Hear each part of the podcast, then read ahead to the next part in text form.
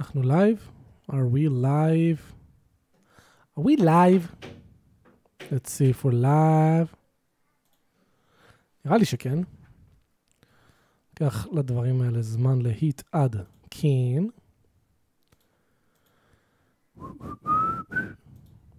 מה קורה חברים? מה שלומכם? מה העניינים? כמו שאתם רואים, מייקי תמיד מגיע בזמן. תמיד. תמיד אני מגיע בזמן. ומה הוא מתעכב? הוא כתב שהמים רותחים פה. מה זה זה? למה לא חשבת על זה לפני? אבל כן, אנחנו פה. שנייה, אני שם שלנו פה את הלייב גם. שאוכל לראות את התגובות צריכים, אני קרוץ. ואנחנו שוב משדרים אצלי, אז אם יש תקיעות חבר'ה, פשוט תכתבו תקיעות. חמש שניות מסדר את זה. מה הולך עומרי? מה הולך היטמן עשרים ואחת? גבר גברי, פיזמוס התותח, ופפרו. יפה, רואים את מאור טוב. מאור נראה הכי טוב כשלא רואים אותו. כבר מגיע, הוא כתב. שתבינו כמה זמן לוקח לו, כמה זמן, להכין קפה מסכן. אלן מאיר חי. וואי, מאיר חי, לא היית פה הרבה זמן, מרגיש לי ככה. תחושת בטן, ויש לי חתיכת בטן. תמיד מאחר, כן. ספוילר אותו כאחרון השנה, נכון? גבר גברי. True that, true that, true that.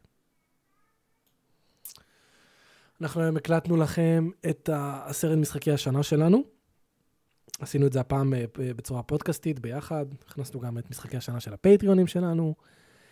גם בחרנו איזה משחק אחד שאנחנו שמנו עליו עין חזק ב-אלפיים עשרים וארבע, ולמה? וזהו, זה היה לנו אחלה של הקלטה, יעלה בעזרת השם ביום ראשון. מה, הוא מדליק את הבוילר, כן. עם האלה שלא מבינים. מה, זה לא הזמן להתקלח. קומקום זה לא בוילר. ערב טוב דן בובו. התחלת לראות כבר uh, תנובל הבאם? העשרה הפרקים הראשונים הם קשוחים. כמו בכל תנובל, גם אני רואה את זה במיכאלה, אותו דבר. עשרה פרקים ראשונים קשוחים, כי זה דמויות כאלה, עדיין אתה לא מבין מי הדמויות, עדיין השחקנים כזה מנסים להבין בעצמם איך לשחק, לומדים. אין תמי ארבע. האמת, אצלנו אין מים כל היום. משמונה בבוקר עד עכשיו, עושים איזשהו משהו בבניין. התחלתי היום את פרק שלוש, אבל אני רץ. יפה, ת, תרוץ, תרוץ.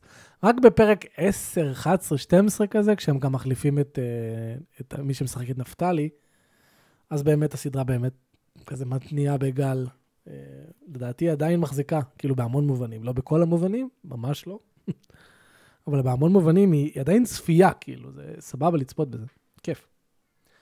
לא האלופה הפיני, אז זו, האלופה זה היה חלש, האלופה זה היה חלש, לא רע, אבל חלש.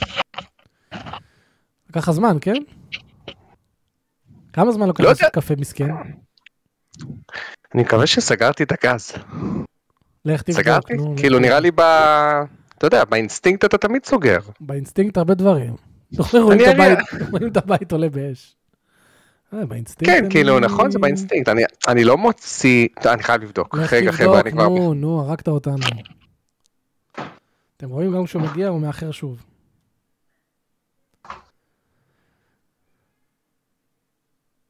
רמת אביב ג' זה, כן, זה בין הראשונים. מעניין איך רמת אביב ג' מחזיק היום. אני בקושי זוכר מהסדרה הזאת משהו. טוב, זה היה ממש, ממש, ממש ישן. מה זה חשופים? זה טלנובלה? אני לא נראה לי. קליפ החדש של ארץ נהדרת. זה סקאי איז בלאק, קטר איזו, אני לא ראיתי. מאור, כן, הוא במיקרופון גרוע כזה, בגלל זה הוא נשמע נוראי. כן, נשמע ממש נוראי. אני מיך אותך עוד טיפה, זהו מספיק. עכשיו אנחנו... לא, אין ברירה, כי אתה... יש לי בעיה במיקרופון, חבר'ה. זה מיקרופון צורם כזה, יש לך. לא, הוא עד כדי כך צורם? זה המיקרופון של ליאן, דרך כלל. הוא מגזים. אה, הוא לא... נראה לי שאתה צריך, אני שומע עכשיו... אני שומע עכשיו אותי, אתה צריך קצת להנמיך אותי יותר. אני שומע עכשיו אותי. מה? אתה צריך קצת להנמיך אותי יותר. הנמכת? מאור, למה יש פידבק לופ שאתה מדבר? לא, כי אני שומע עכשיו את השידור, ושמעתי את עצמי. בסדר, הנמכתי אותך, בסדר, אנחנו בערך באותה רמה, וזה מה שחשוב, אנחנו לא שוברים את הקו האדום. הכל בסדר. אוקיי. אז מה הולך? וואו, לא ראיתי אותך הרבה זמן. לא ראינו ולא דיברנו המון זמן. אמרתי להם כבר שהקלטנו היום פרק.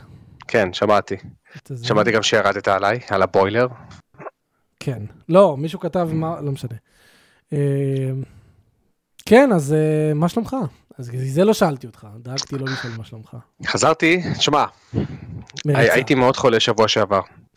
נכון, ולא הייתי בפרק. כמה זמן, בוא, תדבר איתי במספרים. בסוף כמה ימים אתה של חולי? לדעתי בין ארבע לחמש. מה, זה, זה, זה, זה נראה לי פשוט, זה מה שהיה לך. לי זה היה ממש ארבעה וחצי ימים, ולצליל ארבעה וחצי ימים. לא, אבל מה שהיה לי בסימפטומים זה, אתה יודע, נזלת מימית שלא מפסיקה לצאת. זה כיף. אה, קצת, קצת, קצת כאבי גרון וחום פנימי. אה, קצת לא כאבי חום. גרון? ממש טיפה. אני לא חושב, משהו. מייק, אני אומר לך, אני חושב, עוד פעם, רצף של אכילה של מתוק. היה חנוכה, אני באמת אכלתי כל יומיים איזה סופגניה וחצי, וזה תמיד קורה לי. כשאני ברצף של אכילה של מתוק, מתישהו, אחרי שבוע, שבועיים, אני חוטף את זה. אני אומר לך, יש לי איזה חיידק בגרון, או חיידק בגוף, או איזה אלרגיה לאובר מתוק. לא, נראה לי שפשוט אתה צריך, אתה יודע, אחרי שאוכלים את כל הדברים המתוקים האלה, בטח אתה יודע, גם את הסופגניות, מי יודע כמה זמן הם עמדו בחוץ, וכל הדברים האלה. כן, כן, וקיבלנו... אתה חייב לנקות. אני יודע, אנשים צוחקים עכשיו, שומעים את הדברים האלה, אבל אתה חייב להשתמש באיזה... אתה יודע, נגיד, אכלת עכשיו איזושהי גלידה, להשתמש באיזה תרסיס כזה, כמו שאמר, שאני מנסה למכור לך כבר הרבה זמן, או שישים שקל, אבל הוא כאילו, יש בו כל מיני שמנים ודברים כאלה של פחות, שלא ייתן ל, לכל מיני חיידקים לדגור, כי זה הקטע, הם דוגרים, הם, הם לא ישר מתפרצים, ויש, הם לא. יש לחיידקים זמן דגירה. כן, ו... ולא רק זה, כן. הם כאילו, הם, הם אומרים, אין לי מספיק דלק עכשיו, תאכל עוד קצת.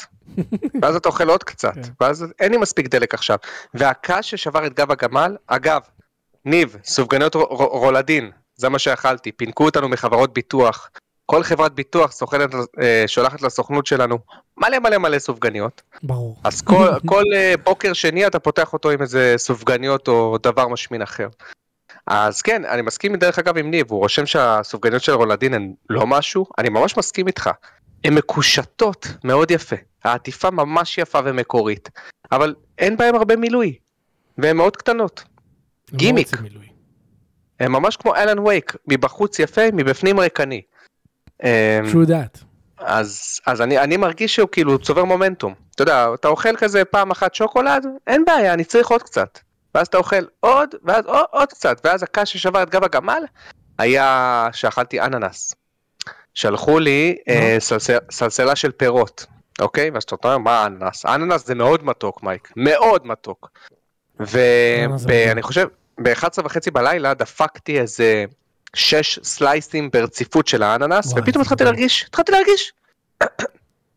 זהו, הכל טוב. אז למה לא לקחת ישר איזשהו שמן, משהו לגרר? אה, אני אמרתי, בקטנה, נו, בקטנה. מה יש לך? לא נותנים להם להתפתח. גירוי קטן הרגשתי בגרון, מה קרה? לא, משהו רציני, הכל בסדר. קם יום למחרת, גם קצת, לא נורא שטויות, יוצא לרוץ, הכל טוב. יום ראשון, גם יוצא לרוץ, אבל מתחיל להרגיש קצת מקורר. פתאום ראשון בערב, הכל הנוזלת מתחילה לצאת, וקצת כאבי גרון, ותחושת סמרטוטיות שאין לי כוח לכלום.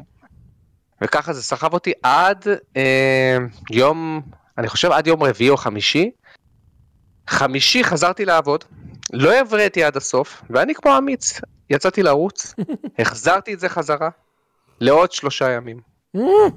אתה קולט, ורק חזרתי לעבוד ביום שני, אני חושב, או שלישי של השבוע הזה. והיום חזרתי לרוץ. לא רצתי כמעט שבוע וחצי, מייק. לא רצתי, לא הלכתי, אתה מאמין? חולי, זה time wasted, זה באסה. פשוט, מי מתים? אתה פשוט בהייפר צ'יימבר, כאילו בהייברניישן. לא בא לך כלום, במיוחד משחקים, משחקים זה לא לחולי. לא בא. אי אפשר לשחק בחולי, זה קשה. זה, לא, אגב, מה אני מפחד בחולי? הרי אני מאוד שם לב, כשאני משחק במשחק, איך אני מרגיש כשאני משחק אותו. והרבה פעמים אני אומר, רגע, אולי אני לא סבלני למשחק כרגע, כי פשוט אני מרגיש חרה. כן. וזה לא אשמת המשחק, אני פשוט צריך להבריא, ואז אני אהיה יותר נכון לעמוד מול המכשולים שהוא מציב בפניי. זה כמו לשחק עייף, אתה לא מקבל את המשחק אותו דבר. לא מקבל אותו אותו דבר, נכון, לגמרי. אז אני באמת, אני חייב פשוט לשים לעצמי סטופ, ותמיד תמיד תמיד תמיד לזכור שכשאני אוכל מתוק, אני חייב, אני חייב לפחות חמישה ימים הפסקה, חמישה שישה ימים הפסקה, כדי שזה יתנקה מהגוף. או לעשות מה שאמרתי לך, לשים שמנים ולתאר את המקום, אפילו תיקח שמן. זה לא עוזר לך, העובדה שגם אתה חולה אחת לחודשיים שלושה.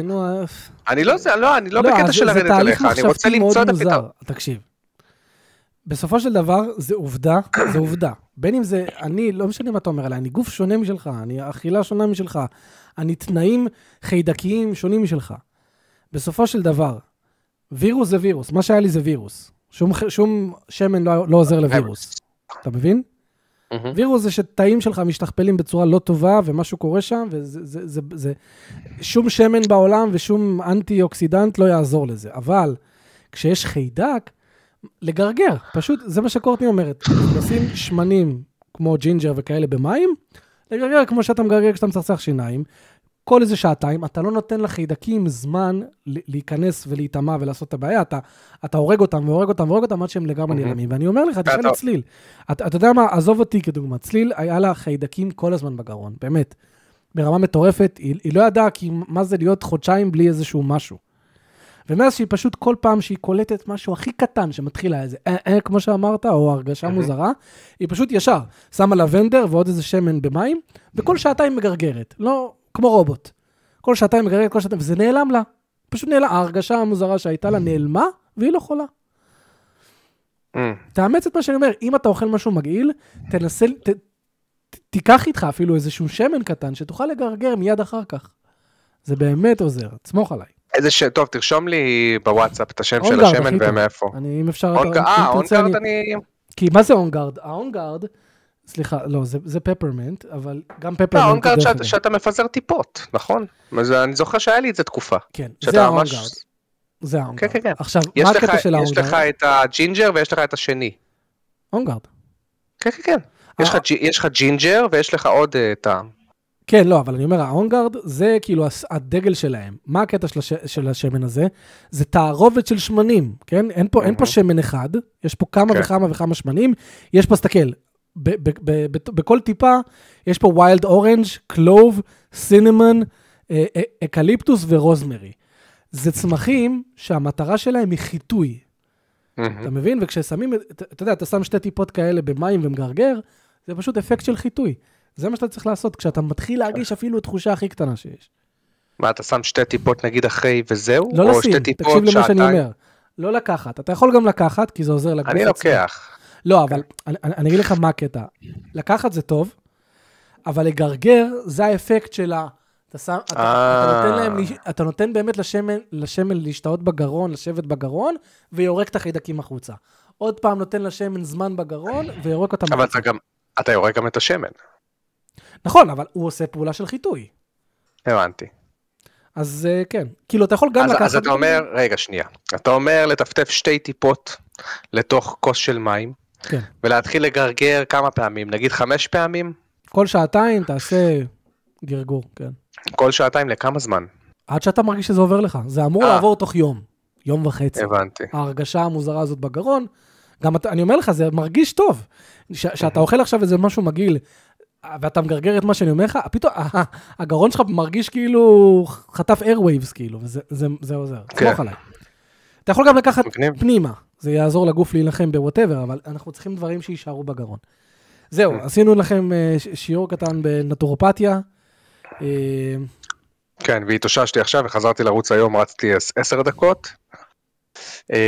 זהו, אה, ותקשיב, הרגלתי את הגוף שלי לא לרוץ, פתאום הרגשתי איך אתה מרגיש, כאילו בסדר, אז אני לא רץ, אני לא עושה ספורט היום, הכל טוב, כאילו פתאום הגוף שלי כבר לא דורש את זה. אה, אתה רואה? אני הגעתי לשם מהר מאוד. כן, אתה מהר מאוד, זהו, אני כזה, אוקיי, לא לחוץ, הכל טוב. אני לפני יומיים החלטתי, בגלל שהשרירים שלי מאוד מאוד מאוד חלשים, כאילו ממש, אז החלטתי לפני יומיים, אמרתי טוב, אני רוצה לעשות משהו לואו-קי כזה לגוף, לתרום לו קצת, אני רוצה כל יום לעשות שלושים שכיבות צמיחה, פרוס. כן, כן, מצטבר. חמש פה, חמש פה, חמש פה, חמש פה, חמש פה. עשיתי יום ראשון, כל השרירים דפוסים.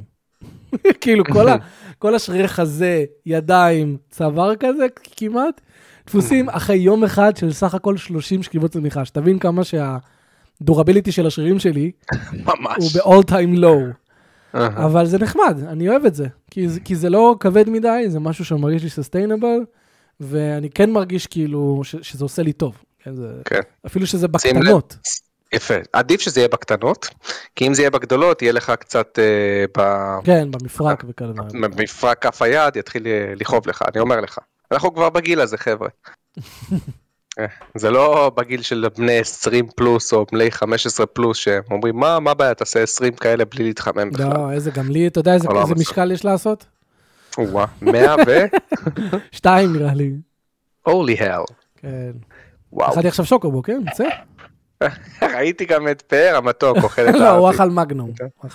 אבל תגיד, מייק, אתם מרגילים אותו למתוק? לא, ממש לא. בטח, מגיל קטן הוא אוכל מתוק. תקשיב, מגיל קטן הוא אוכל מתוק, הוא אוכל, לרוב המתוק שלו, זה דברים מתוקים מהטבע. הוא יאכל לך, הוא יאכל לך תמרים, הוא יאכל איזה תערובת של חרובים, ממשהו שכאילו כמו שוקולד, אבל אין שם סוכר. תשמע, הטבע מלא בדברים מתוקים, הוא חולה על בננות. אתה יודע, גם זה לא בריא עכשיו, אנחנו מדברים כל הזמן סוכר לבן, סוכר לבן, סוכר לבן, ונכון, זה לא בריא בכלל והכל. אבל גם אם ילד עכשיו דופק לך שבע קלמנטינות, זה לא בריא לו. זה המון סוכר. כן, כן, ברור. כמו שאתה דיברת על האננס. כן? אז אנחנו כן מנסים לאזן, אבל פעם בין, מביאים לו כן, מביאים לו גם גלידה. אין מה לעשות, זה הדבר הכי חמוד בעולם. Sorry, not sorry. מתוק, איך הוא חלט, זה ברפתנות. טוב, נו. אוקיי, טוב. איזה איי איי מתוק שכמותו. טוב, יאללה, מה איתך? איך עבר השבוע? סבבה? כן, לא משהו מיוחד.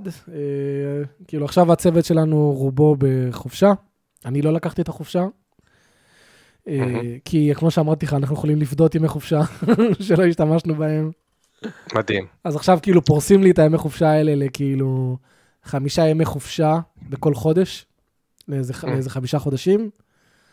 אז כאילו עוד איזה אלף ומשהו דולר למשכורת למשך חמישה חודשים. נייס. אה, פרסו לך את זה יפה. לא, כי הם אומרים שחוקית אי אפשר כאילו...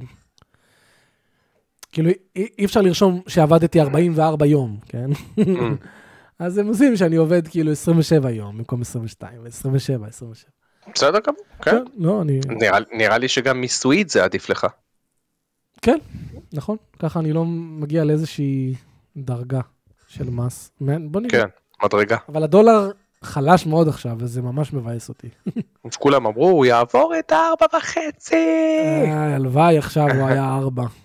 כמה הדולר באמת היום? שלוש שש, שלוש חמש שבע. יום, מה, מה, הוא חוזר לשפל? דברים מבאסים כאלה. למה? בדיוק כשאני מקבל משכורות גבוהות. כאילו, אנחנו במלחמה, הוא אמור לעלות. כן, כאילו, מה זה אמור לעלות? זה השקל אמור להיחלש. כן, כן. והשקל לא נחלש. דרך אגב, זה רק מראה לכם את החוסן הכלכלי של הכלכלה שלנו. ודבר שני, זה גם מראה לכם שנראה לי, הבנק הפדרלי שלנו משחרר שם הרבה דולרים כדי להוריד את ה... אני לא יודע איך זה עובד. כאילו הם משחררים הרבה דולרים לשוק. אינפלציה, די, עזבו אותי. אתה לא אוהב אינפלציה? כן. אתה יודע שאינפלציה זה רע, אם זה יותר מדי. נכון. מספיק לצרכן הפשוט, מה הוא צריך לדעת? שיהיה לו על מה למחות. בדיוק, לא צריך יותר מזה. טוב, מאור, אלעדי. טוב, כן, טוב. טוב, מה שיחקת השבוע, ידידי, ואני מזכיר לך שאתה חייב את רובוקופ, אז אני מקווה שזו אחת התשובות. רובוקופ יהיה הסופש, לא, מה פתאום? רובוקופ נמצא בבית של ההורים, מייק. הפלייסטיישן נמצא בבית של ההורים. נו. לא, לא, בלי שום קשר, חמישי, שישי, שבת, אני אשים שם פוקוס של שעה וחצי במצטבר, הכל טוב. אבל השבוע שיחקתי... אתה יודע איך קוראים לתמונה של רובוקופ שהיא חצויה באמצע?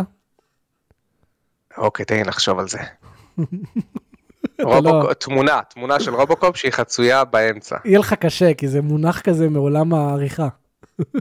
אז אני לא יודע, נו. רובוקרופ. זה לא רע. אבל למה, למה באמצע דווקא? לא משנה, הייתי צריך להגיד לך לך, נכון. דרך אגב, מאור, אתה דיברנו היום על טום בריידר. פיזמוז עלה על זה, הוא רשם רובוקופ. איזה גבר. יפה, כל הכבוד. הטום ריידר שדיברנו עליו, ראיתי אותו כבר, אם אתה רוצה. הוא נראה כבד וסולידי? כן. וראיתי אותו כבר באיזה עשרים ושתיים דולר במקום שלושים, אם אתה רוצה למחשב. לא, נראה לי שאני אקח אותו לסוויץ', שאני יכול תמיד להוציא אותו מתי שיבוא לי. אה, נכון, אתה רוצה את זה. ברור, מטיף. נכון, שכחתי. כן, והוא גם רימאסטרד שאתה יודע, הוא לא נראה גרפית מטורף, כן? אז אני מאמין שהסוויץ' יריץ אותו, יריץ אותו טוב. אני מאמין. מקבל ל-שישים אף פי אס. עם הסוויץ' אי אפשר לדעת, כן. דבר אליי במה שחקת בכל מקרה. יפי, בוא נתחיל. בוא נתחיל מהפחות מעניין. אה, יש כמה. New Super Mario Brothers U. אני עומד לסיים אותו, דרך אגב. כן. והתחלתי את המשחק לפני כמה ימים, ורשמתי לכם בקבוצה של איפה הצ'ק פוינט, שחבר'ה, אני חושב שמדובר במשחק שהוא יותר טוב ממריו וונדר. ורציתי לחקור, רציתי לדעת, כי פתאום התחלתי לקרוא בפורומים, כמה וכמה אנשים שהם רושמים, איזה באסה עם מריו וונדר, הוא פשוט קל מדי, וזה מבאס, כי דווקא הגרסה של ה-U הלכה לכיוון כל כך חיובי להארדקורים של, של המשחק. ו... ואמרתי, כן, אני, אני חולק את התחושה הזאת, אני חושב ש... שמריו וונדר הוא משחק שהוא קל מדי, וזו הטענה העיקרית שלי אליו.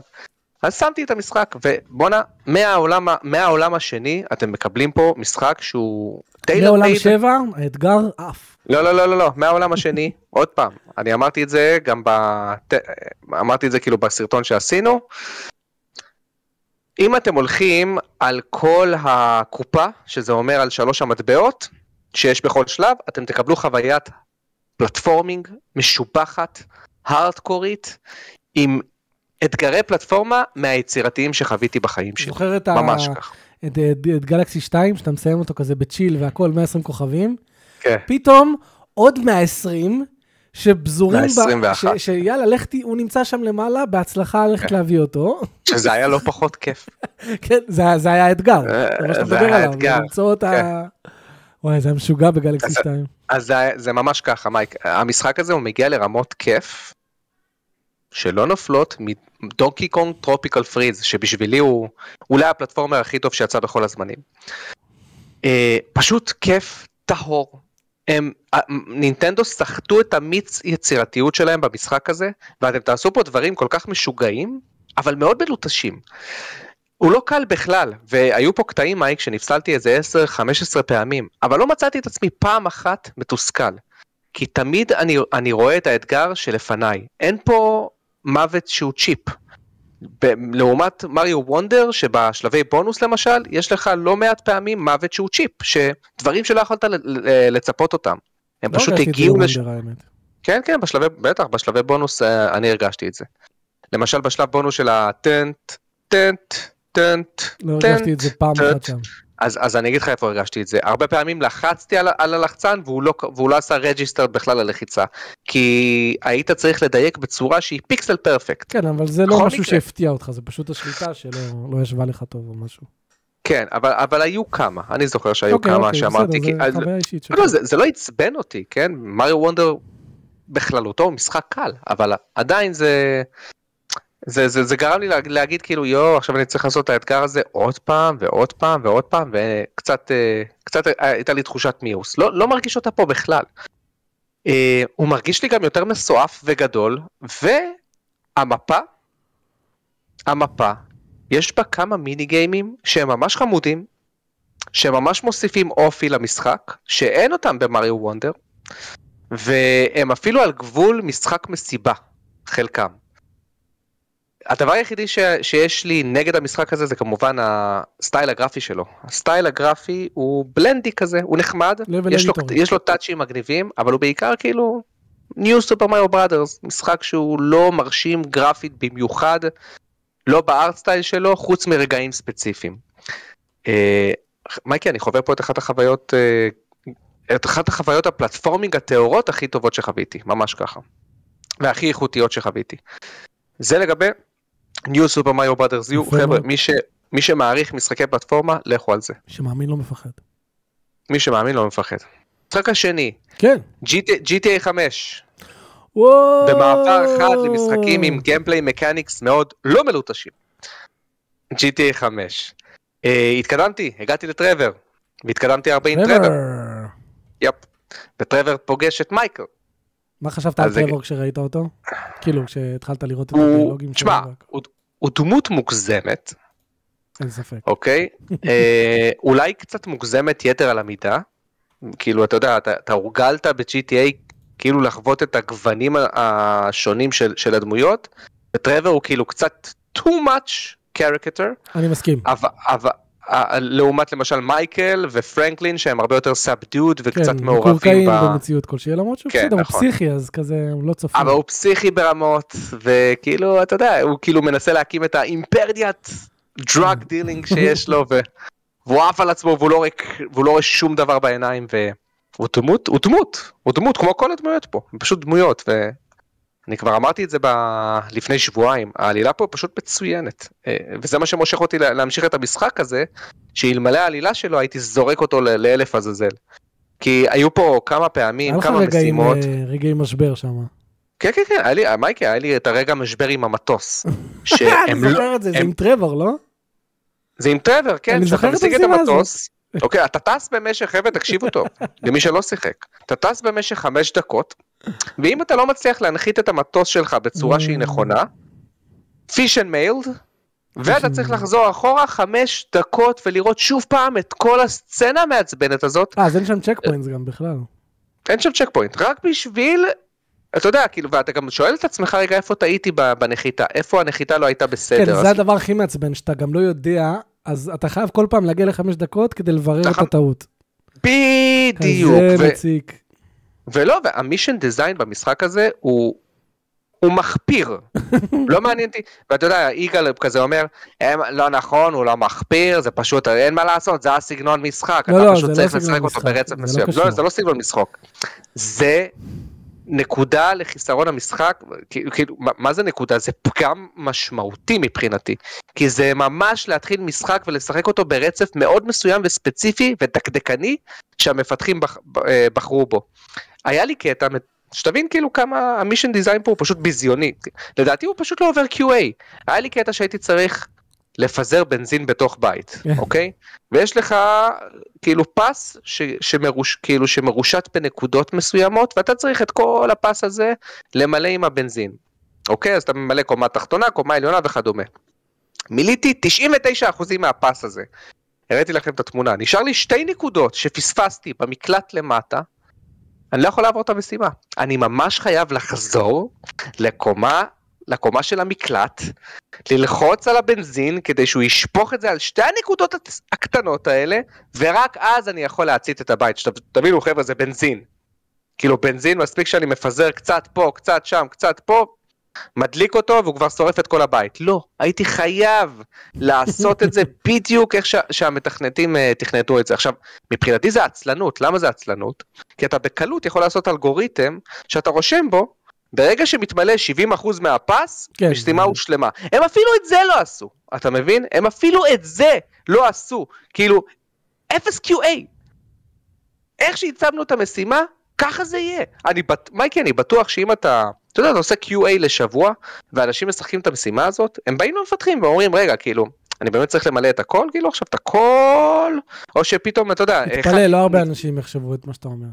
או לא, לא יודע, אחד נתקל, ופתאום הוא אומר, רגע, למה זה לא הולך?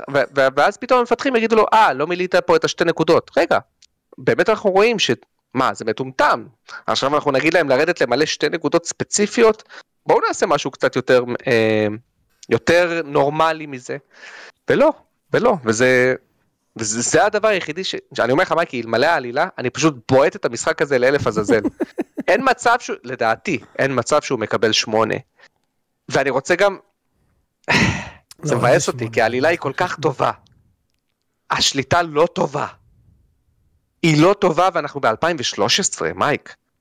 השליטה... הגעת כבר לקטע הזה עם טרבור, שאתה אמור כזה ללכת ולראות בכל מיני מקסיקנים. יש לך קטע כזה... שמה, שמה זה, זה, זה, זו המשימה, זו המשימה שדיברתי עליה, אבל, שאתה כאילו, ש, שאתה כאילו אמור לבוא וללכת בצורה מגניבה, ולראות פה, ולראות פה, ואתה משתגע עליהם, אבל מישהו בא אליך, צע, צע, צע, מת, וכאילו, השליטה כזאת, והשליטה כזאת קצת מסובכת. אני אומר, אני אומר, אתם, אתם מביאים לי סצנה הוליווד, הוליוודית שעל הנייר היא מגניבה לעשייה, אבל אתם לא מחמיאים לזה עם מכניקות ו... ועיצוב שהוא, שהוא, שהוא עובד, וזה תמיד מתנגש, תמיד. בגלל זה אני אומר, Saints Row, זו סדרה שיותר טובה מ-ג'י טי איי, כי הם, אתה יודע, מאור, בסיינט סו... לא בעלילה, אבל ב... לא בעלילה, אני מדבר בכל מה שקשור שהוא לא בעלילה, כאילו, סליחה, גם לא... לא בפרודקשן ואליוז, אבל בגיימפליי מקניק. מאור, בסיינט סו, אם אתה שוחה, שוחה, שוחה, שוחה, שוחה, שוחה, יש לך כפתור, warp to shore. לא. זה לא יתרון מבחינתי, זה לא יתרון מבחינתי, כן? זה גישה שונה, זה גישה שונה, לא יודע אם זה יתרון. ברור, אבל אני אומר, המחשבה היא, המחשבה מאחורי הגישה הזאת היא, בואו לא נבזבז לשחקן את הזמן, ואתה רואה שהשוטינג שם הוא כזה ארקיידי, ואתה לא נפסל על שטויות, והמכוניות לא שולטות, כאילו אתה גורר איזה גופה על הרצפה, לא נכון, רגע, רגע, בוא אני אעצור אותך פה, אני חושב שהשליטה ברכבים ב-ג'י טי איי חמש אני נזכרתי יותר בשלוש, וארבע. אוקיי, אוקיי, אוקיי, אני מדבר, חמש היא מעולה, כן? היא אפילו על גבול הארקיידית, כן? כן. אבל הפיזיקה שם עובדת ממש טוב, אתה מרגיש את הקרקע, כל רכב מרגיש שונה, כיף. וכבר אמרתי, הפרודקשן values מדהימים במשחק הזה. אבל כן, כמו שאמרת, הגיימפליי מקניקס נורא, המייקי גם המצלמה נוראית, כן? כאילו, אתה לא מרגיש כמה היא נוראית כשאתה באזור פתוח. כנס לבית, אני אשכרה נלחם עם המצלמה. ואני אומר לעצמי, אלפיים ושלוש עשרה. אנחנו לא ב-אלפיים ושש, אלפיים ושלוש עשרה, ועדיין יש לנו בעיות מצלמה, ועדיין יש לנו בעיות שליטה. כאילו, איך המשחק הזה קיבל ציונים של תשע ועשר ב-אלפיים ושלוש עשרה? אני בשוק. אני בשוק מזה ש, ש, שפשוט מבקרים, מוכנים להתעלם מהדברים האלה, בגלל production values מדהים, ובגלל עלילה שהיא ממש טובה. כאילו, חבר'ה, לאן הגענו? אנחנו משחקים במשחקים אחרי הכל. יש פה דיכוטומיה כל כך בוטה בין הגיימפליי לבין ה-production values והעלילה. זה פשוט מדהים. זה מדהים במיליון אחוז. זה מדהים, מישן דיזיין באמת זוועתי, ועם זאת אני ממשיך, כי וואלה, העלילה פה כל כך טובה, הדמויות פה עמוקות ומעניינות, יש לי את הקטע של הרדיו שאני ממש אוהב, שיחקתי טניס, וזה ממש טוב, וממש איכותי, כמעט כמו משחק טניס רגיל, כמעט כמו וירטואל טניס, שיחקתי גולף, וכן מעניין אותי לראות איך מתפתחת המערכת יחסים בין מייקל לטרבר, שטרבר הוא כזה, אתה יודע, זה שרוצה להתחבב על מייקל, ומייקל כזה, מה עכשיו הוא הגיע לי משום מקום החופר הזה? תשמע, אני זוכר את העלילה, ואני לא בן אדם שזוכר דברים, אבל אני זוכר את העלילה, ואני זוכר את הדמויות, וכל דמות עומדת לי בראש בצורה שונה. אחלה, אחלה, אחלה של פרודקשן ואליוז בעלילה. אחלה סרט, אבל אני בחיים, אני לא רואה את עצמי מביא למשחק הזה שמונה. לא, מה פתאום, זה לא משחק של... אתה יודע מה, אני גם חושב שאם הייתי משחק בו ב-אלפיים ושלוש עשרה, אני לא חושב שהייתי מביא לו שמונה, אולי שמונה, אתה יודע, אלפיים ושלוש עשרה בכל זאת, אבל אין מצב שיותר. זה טו, זה... יש פה יותר מדי חסרונות בוטים. זהו, זה לגבי ג'י טי איי חמש. ובמעבר חד... אה, יש מעבר חד. הזכרת את סיינט סרו. דאס סיינט. דאס סיינט! אז מצאתי את סיינט סרו שלוש לסוויץ' ב-ארבעה דולר. כן. מצאתי, בטח אדם שלח לך. לא, לא, לא. מצא, לא. לא, היה לי חשק, אמרתי ככה. איזה באסה ש-ג'י טי איי לא כיף לשחק. וואי, במיוחד ההתחלה של סיינטס רו שלוש היא... ההתחלה אוף דה וול, כאילו... אוף דה וול, הולי הל, מה שהולך שם. משחק ממטומטם. God of War רק עם רובים, זה מה שהיה שם, כאילו. God of War הישנים. כן. ורציתי, אמרתי לעצמי, טוב, ג'י טי איי, העלילה שלו היא כל כך טובה, אבל כל פעם אני כזה צריך, אני צריך לסחוף את עצמי לשחק פה, כי אני אומר, יואו, איזה משימה עכשיו יפילו לי, איזה חרטה יפילו לי עכשיו, מה עכשיו יהיה במשימה שאני לא אבין שצריך לעשות? אני הבנתי שככל שיש יותר סטפס למשימות ב-ג'י טי איי, הן יותר גרועות. אם זה משימה שלך תהרוג מישהו, אתה כזה, אתה נושם לרווחה, כי אתה אומר, כמות הדברים שיכולים to go wrong היא די נמוכה, אבל אם זה לך תרביץ למישהו, ואז תעקוב אחרי מישהו, רק לא לעקוב אחרי מישהו ב-ג'י טי איי. יו, יו, לעקוב אחרי מישהו, רגע, איפה אני עוקב? רק לא לנסוע עם מישהו. אני אחזור שנייה ל-ג'י טי איי, היה לי איזה קטע, מייק, שהייתי צריך לצלוף בכמה אנשים, כשהייתי עם טרבור, כדי להגן על אחד החברים שלי, אוקיי? המסוממים האלה, אוקיי? עכשיו חושך, והוא אומר לך, תראה בפנסים שליד הבניין, מייק, יש שש פנסים בבניין, שש, יש פנסים ש... שישה, סליחה, יש פנסים שהם בגזרה שלמעלה, אמצע ולמטה, לא אומר לך באיזה פנסים אתה צריך לראות. אני יורה בפנסים שלמטה, כלום, מישן פיילד. יורה בפנסים שלמטה ובאמצע, כלום, מישן פיילד. יורה בפנסים, פתאום שלמעלה, אוקיי, גוד, ואז ממשיך. ואז, ואז, ואז, או, או, הוא מגיע אליי מלמעלה, הוא מגיע אליי מלמעלה. איפה למעלה? איפה למעלה? איפה למעלה? איפה למעלה? סימן נכשלה, זה קרה לי עוד פעמיים. יואו, כמה תסכול איזה טמטום באלוהים, אני כועס על יגאל, אני כועס על כל האנשים שלא שמים לב לזה ורוצים רק לשחק. נשמע לך מייק, אני כועס על כל האנשים, אני כועס על יאן, אני כועס על כל האנשים שמתעלמים רק כי הסטורי ביץ כל כך טוב להם. תנשום, תנשום. אבל מה אחלה דמויות? מה לא? אה תשמע, ג'י טי איי זה משחק מושלם לשחק בו, סליחה, מושלם לצפות בו פשוט, אתה יודע, באיזה יוטיוב, שהבן אדם כאילו זירו פיילס, ואתה רואה את הכל ברצף. כן. אחלה סדרה. לא, אני לא אגיד את זה, כי הנסיעה היא כיפית, ויש שם קטעים כיפיים, ויש שם גם משימות שהן כיפיות, למשל המשימות של השוד בנק, זה היה מגניב, למרות שהוא אומר לך, אתה יודע, הוא אומר לך, תיקח מפה את התכשיטים. איזה תכשיטים? רגע, אלה, אלה, אלה. זה הלחץ, אתה מרגיש לחוץ למשחק הזה, הכל דבר. מה אתה מתכוון? מה אתה רוצה? איך אני אמור? למה אתה מתכוון? תגיד לי. ובמעבר אחד, משחק עם גיימפליי כיפי. סיינטס רו שלוש, מטורף.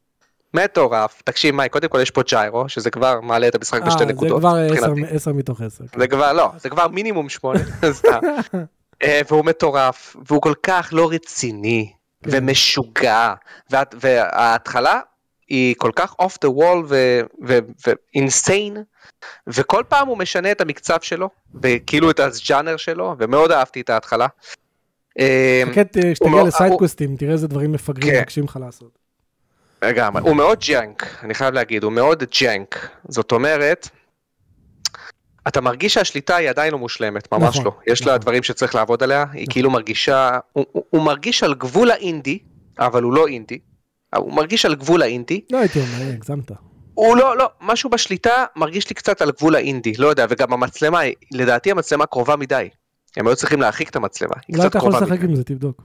יכול להיות. אתה גם משחק על הסוויץ', אז אני לא יודע איזה הגדרות יש שם, גם אתה על שלושים אף פי אס. אין הרבה. לא, ה-שלושים לא מפריע לי. אף פעם, אם זה שלושים יציב, לא מפריע לי. יותר טוב, עם משהו מיידי יותר, לא יודע. יכול להיות. השליטה של הרכבים היא מאוד ארקיידית, היא פחות טובה מ-ג'י טי איי. היא ארקיידית מדי לדעתי, אבל זה אחלה, וזה זורם.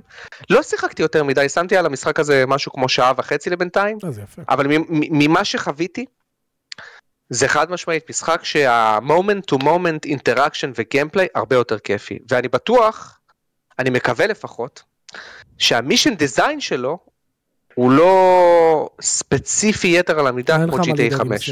אין לך מה לדאוג עם סיינטס רו. אז אני מקווה. זה באמת, זה משהו ששמור לרוקסטאר, החשיבה הזאת. אבל אני לא מבין, אני באמת לא מצליח להבין את הלוגיקה. כי אני יכול להבין את רוקסטאר שהם אומרים, אנחנו רוצים שתעשה דברים בצורה מאוד ספציפית, למטרה סינמטית. אני יכול להבין את זה. אני לא מבין את הקטעים שכרגע נתתי דוגמאות עליהם. אתה מבין? אני לא מבין את הקטע עם הבנזין. אני לא מבין את הקטע עם המטוס, שלא עושים לך צ'ק פוינט בצורה, בקירוב. אתה מבין? אני לא מבין את הדברים האלה. אני לא מבין למה, למה האויבים כל כך מאולחשים, שאתה לא יודע על איזה אויב בדיוק אתה צריך לראות, כי הם מסתובבים לך ברקע. זה דברים שאני אומר לעצמי, בונה, רוקסטאר הם חברה חכמה. איך אתם נופלים לדברים המאוד פשוטים, שכאילו שמאוד קל לפתור אותם בצורה מאוד פשוטה. זה לא משהו מורכב, אתה מבין מה אני אומר? זה לא מורכב, הם לא אמורים ליפול שם. קיצור, סיינטס רו לבינתיים, כיפי, משוגע, לא מתייחס לעצמו ברצינות, ואני מקווה שהוא ימשוך אותי עוד, להמשיך לשחק בו. סיינטס רו לעומת ג'י טי איי, הוא שלוש עשרה ארבע עשרה שעות, זה לא משחק עכשיו שבא לאכול לך את הזמן, ואפשר את כולו בקו-אופ, אם בא לך מישהו לעשות את הקו-אופ, כל הקמפיין, שזה יכול להיות סופר כיף. אני צריך גם לחזור אליו. מגניב, מגניב. וארבע. אוקיי, יפה מאוד, אחלה רפרטואר. כן. אני באתי השבוע עם קבלות. וואה. אני באתי עם קבלות, קבלה ראשונה, פולאאוט ארבע. קבלה זה אומר שסיימת? את פולאאוט ארבע ואת כל ה-די אל סי שלו. חבר'ה, הוא נשוי. עם ילד. ואיכשהו הוא מוצא את הזמן. ארבעים וארבע שעות. Holy hell. אבל זה דווקא מחזק גם את מה שאמרנו עכשיו על הסיינטס רו. זה כיף שיש משחק עולם פתוח, שהסטורי שלו הוא עשר, חמש עשרה, שבע עשרה, ואז יש לך עולם ענקי אם אתה רוצה. בול. אז זה מה שכאילו הורייזן עושה, זה מה שסיינטס רו עושים, זה מה שסייבר פאנק עושה. זה כיף שיש משחק, כשהמשחק אומר, טוב, אני עולם פתוח, הסטורי שלי הוא כאילו מספיק שתיקשר לדמויות, בלי לסחוב אותך יותר מדי, ואם אתה רוצה סייד קונטנט, אז תתפרע. משחק שהוא לא ארוך, שהוא עווה. כן.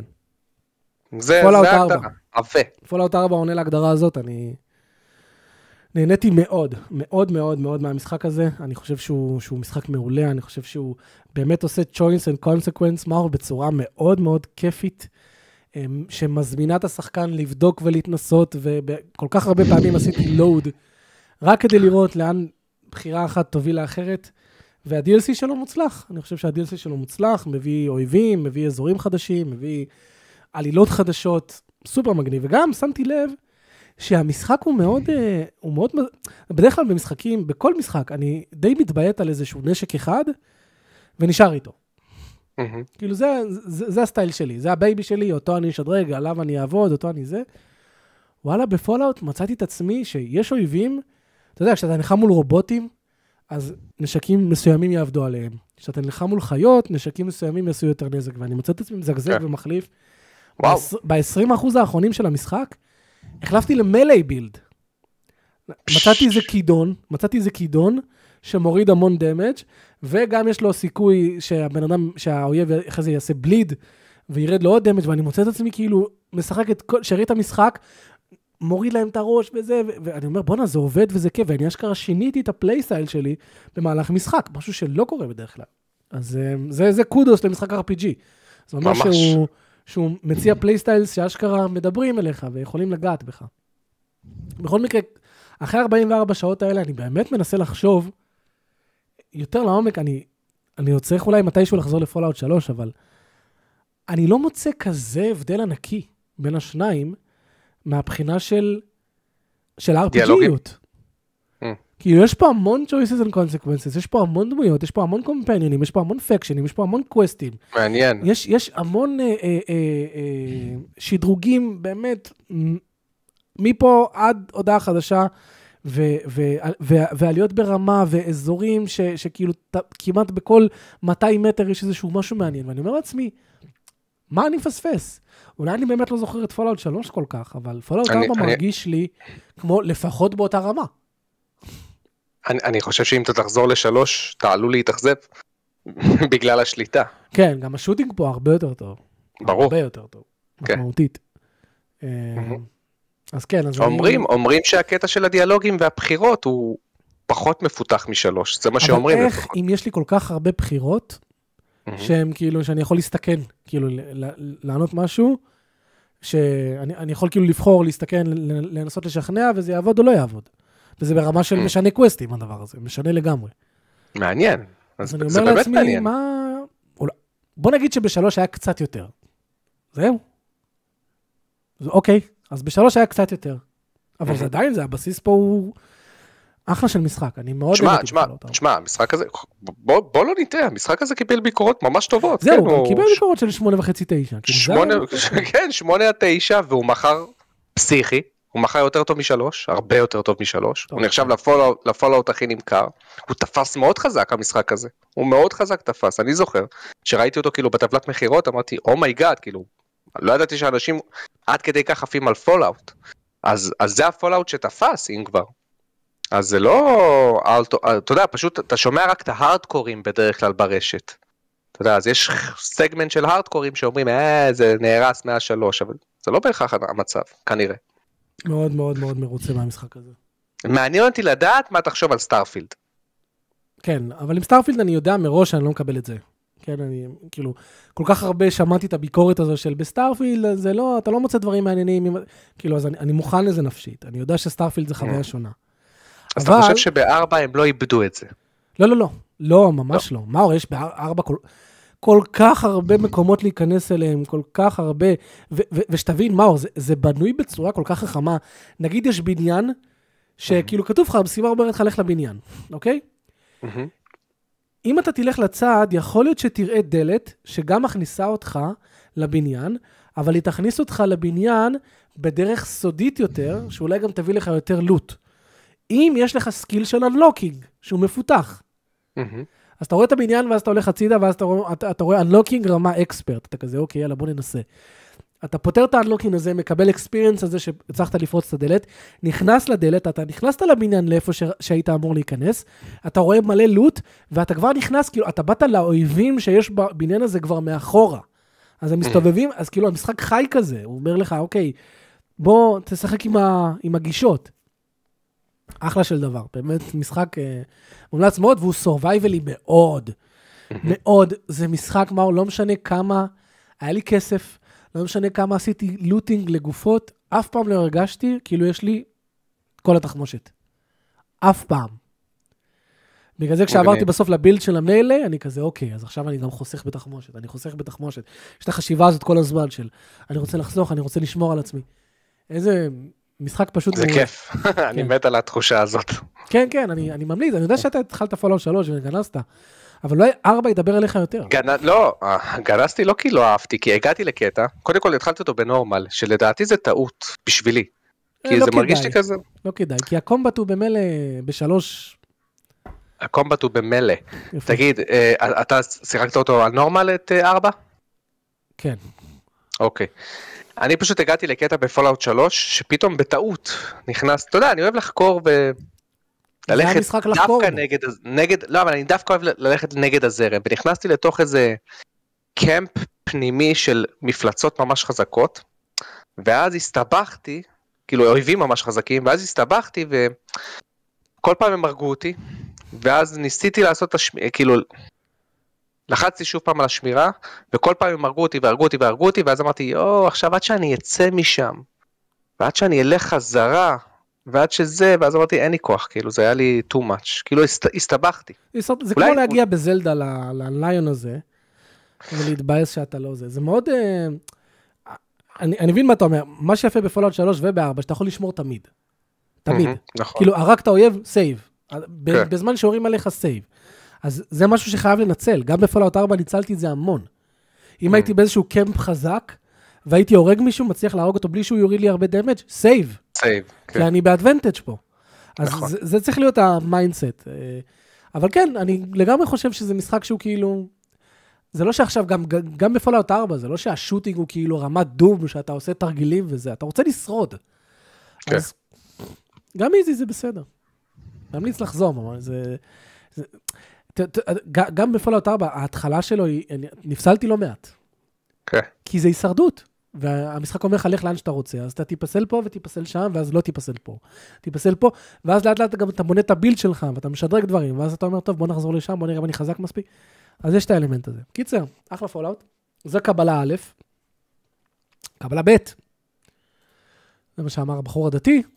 באתי להגיד.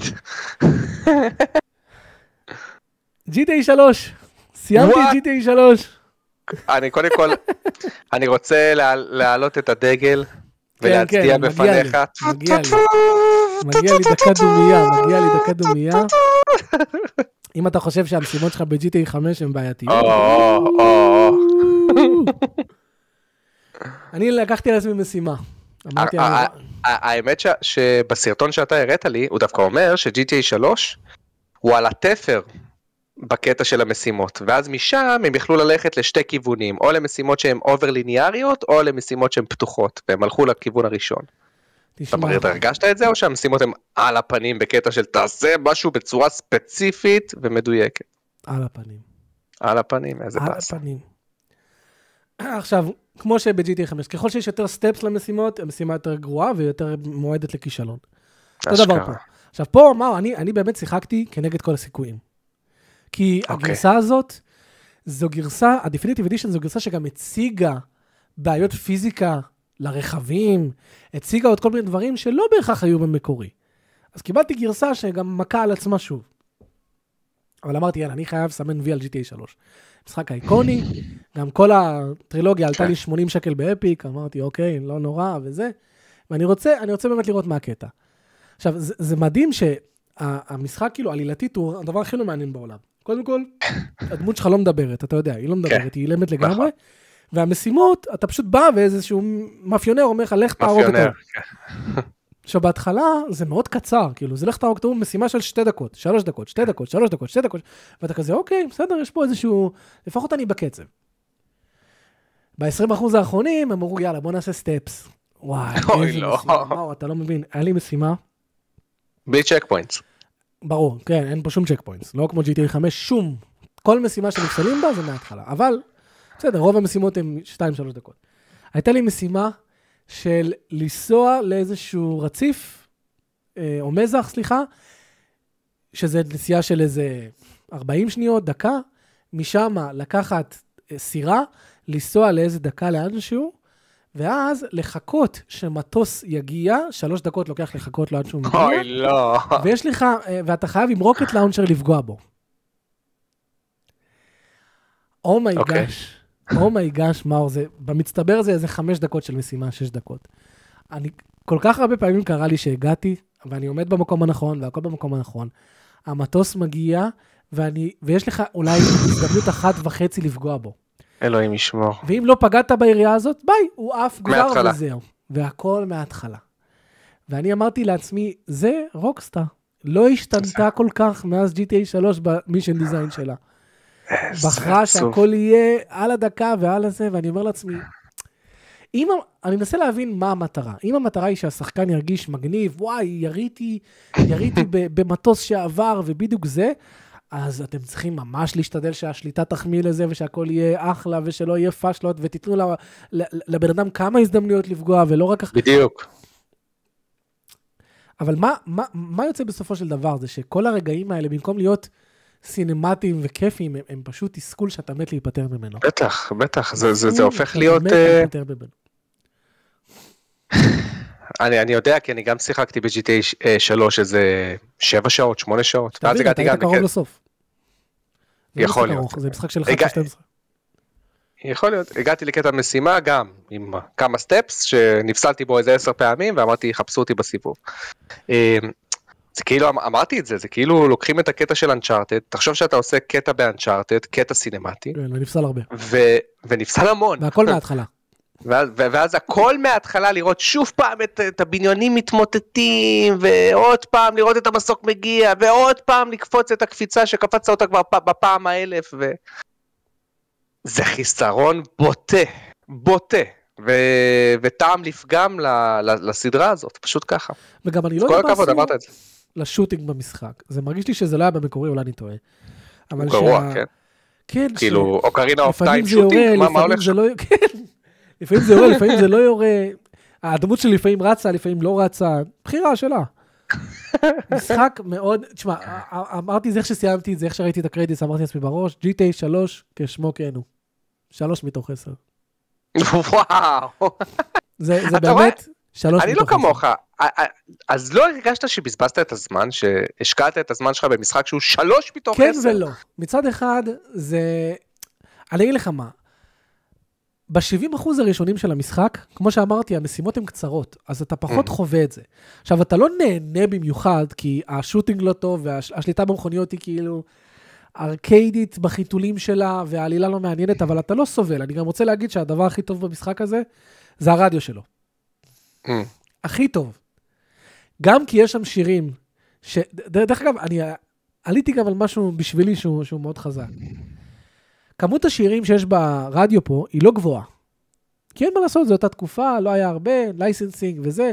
אני לא יודע כמה שירים יש ב-ג'י טי איי שלוש, חמישים, אולי אפילו קצת פחות. לא. No. אבל שמתי לב שכשאתה מגביל את כמות השירים, ואז השחקן נאלץ לפעמים להקשיב להם יותר מפעם, פעמיים, שלוש, זה ממש חוקק את הסאונדטרק במוח שלי. כי יש, כי אני, שומע, אני, אני יכול לשיר לך עכשיו שירים ששמעתי ב-ג'י טי איי שלוש, ו- ואני כבר מכיר אותם בעל פה. אז שמתי לב לאלמנט הזה, שהוא דווקא שיחק לטובתי, כי אני כזה, אה, זה השיר הזה, יאללה, איזה כיף. זה אחד. הרדיו, התוכניות רדיו, תשמע, הן מצחיקות, והן עשויות טוב. ויש שם קטע שאני זוכר, גם שמעתי אותו כמה פעמים, בגלל שהמשחק כבר חוזר על עצמו. אבל יש קטע אחד שזה מישהו מתקשר לתוכנית רדיו, ואומר, כן, אני, אני, אני באתי להתקשר כי אני רוצה שאתם תתמכו. אנחנו נלחמים פה למען המדינה. ואז המנחה אומר לו, אחלה, על מה אנחנו נלחמים? למען שינוי ארצות הברית. אנחנו רוצים שארצות הברית תהיה שונה, ואם אתם רוצים לבוא, לעזור לנו למחות, תבואו למחות. והמנחה אומר לו, אני מבין אותך, אחי, אבל אנחנו לא, אני לא כל כך מבין על מה אנחנו מוחים פה. על מה אנחנו מוחים פה? על מה אתה לא מבין? אנחנו הולכים לעשות שינוי היסטורי באוכלוסייה של ארצות הברית. וזה כאילו תוכנית שהיא פרודיה שלמה, אז זה שאנשים מוחים סתם על דברים, והם לא יודעים על מה הם מוחים. וואו, וזה עוד אלפיים ואחת. כן, ואני אומר לעצמי, וואלה, זה כיף. הרדיו שלו מרגיש מודרני. מודרני כזה, מצחיק כזה, כיפי, לא ווקי, יש שם בדיחות על הומואים קצת, וזה פשוט מגניב. הפרה הקדושה, אסור לגעת בהומואים היום. בטח שלא בטרנס... לא, מותר לגעת בהומואים, אבל אסור... לא, אסור, ואסור בטרנסקסואלים, בטח שאסור. לא, זה בכלל. ובטח שלא באנשים שחורים. כולם קדושים. בכל מקרה, אני אעבור לווי סיטי, נקווה לטובה, נקווה לשיפור, אני לא יודע מתי... אחלה עלילה. כן, הדמות מדברת שם? כן. או יופי, זה כבר התקדמות. היא מדברת והוא ייתן לך וייבים מאוד של סקארפייס. אם אני זוכר. ככה, הסרט, כאילו, ממש דומה. יפה? יש לך עוד קבלה? לא. שתי קבלות, ועכשיו אני נמצא בלימבו.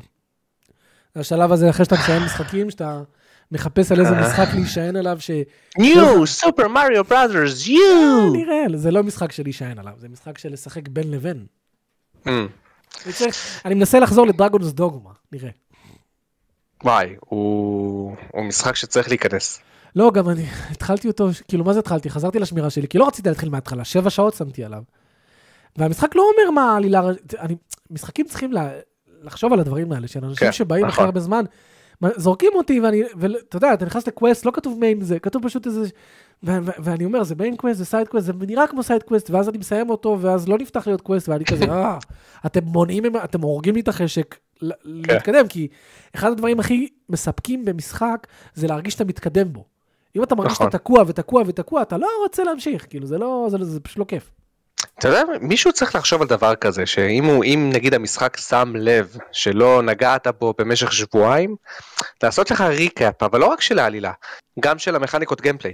זאת אומרת, פתאום להגיד לך, do you remember how to לשדוד, את, את, לשדוד ככה וככה אנשים, האם אתה זוכר איך אה, לעשות את המכניקת גיימפליי הזאת, האם אתה זוכר איך לראות ולעשות הייסט, האם אתה זוכר, סתם, כאילו להציב בפניך כמה... כמה אופציות כאלה, ולתן לך לתרגל אותם. כן, מסכים. אתה מבין? זה... לי זה היה מאוד עוזר. יפה. טוב. יאללה. איפה אנחנו עכשיו? שאלות של הפייט? איפה הצ'קפוינט? כן. פייטריונים, שלחים לנו שאלות כל שבוע, ואנחנו עונים עליהם בספוילר טוק. אוי, רגע, איפה הפלאפון שלי? זו שאלה מאוד מאוד טובה. רגע, אתה שלחת לי לפלאפון הרגיל, מייק? שלחתי לקבוצה. אתה יכול לשלוח לי בבקשה לטלפון של העבודה? לא. אני מקווה שזה עולה לך על השאלה. אז אני צריך לקום עכשיו ולהביא את הטלפון? לא, רגע, אני אשלח לך, אני אשלח לך, חופר. לא חפרתי. בוא תסביר לצופים שלנו למה להיות פטריון זה טוב. כי זה זול. נכון. קודם כל מחיר, זול. זה מה שחשוב. ובסך הכל מחיר חד ספרתי, והיום עם האינפלציה זה כלום בשבילכם. מה זה תשע שקל, שמונה שקל? מה התרומה? מה אכפת לאנשים חד ספרתי? לא, קודם כל הם יכולים, אם לא תיכנס לי בדיבור, קודם כל הם יכולים לשאול שאלות, זה הדבר ראשון, ואנחנו כמובן נותנים עדיפות לשאלות שלכם, קודם כל. ודבר שני, ויותר חשוב, הם זוכים להיות חברים שלנו בקבוצת וואטסאפ.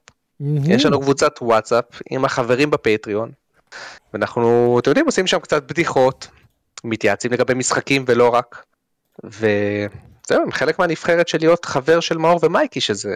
זה נבחרת, שלחתי לך. ממש, טוב. אז אנחנו נקריא עכשיו ארבע שאלות של פטריונים שלנו, נתחיל עם מרקרי הוותיק. שלום חברים, שאלה ראשונה. מה המתנה הכי טובה שקיבלתם אי פעם וממי? בום, מייקי תתחיל. מה המתנה הכי טובה שקיבלתי אי פעם? אוקיי, נראה לי שזו המתנה הכי טובה שקיבלתי אי פעם, זה שביום הולדת עשרים ושלוש שלי, עשרים וארבע, פשוט לקחו אותי כזה באוטו, התחילו לדבר בערבית, היה מוסתם. לקחו אותי באוטו, ופתאום אני רואה שאנחנו מתקדמים כזה לעבר כזה מנחת של מטוסים כזה. אני זוכר את זה. פשוט עשו לי הפתעה והגשימו לי חלום שרציתי לעשות צניחה חופשית. ופשוט זה, זה, זה זכור לי כחוויה כזו מעניינת, כי בדרך לשם שפתאום אני קולט שהולכים להיות צניחה חופשית, אני כזה, לא. מה, זה, צניחה חופשית זה משהו שדורש הכנה נפשית. אני, אני, את, אתם לא יכולים להפתיע אותי עם זה. אני לא רוצה לעשות את זה. אני לא זה, ואני מתחיל כזה להתבחן. ואז אומרים לי, טוב, תשמע, בוא. לא, בוא תסתכל, תראה, לא תרצה, לא תרצה. בסוף עשיתי את זה כמו חייל טוב, וזה חוויה שאני, שאני זוכר לטובה ממש. אני זוכר ש...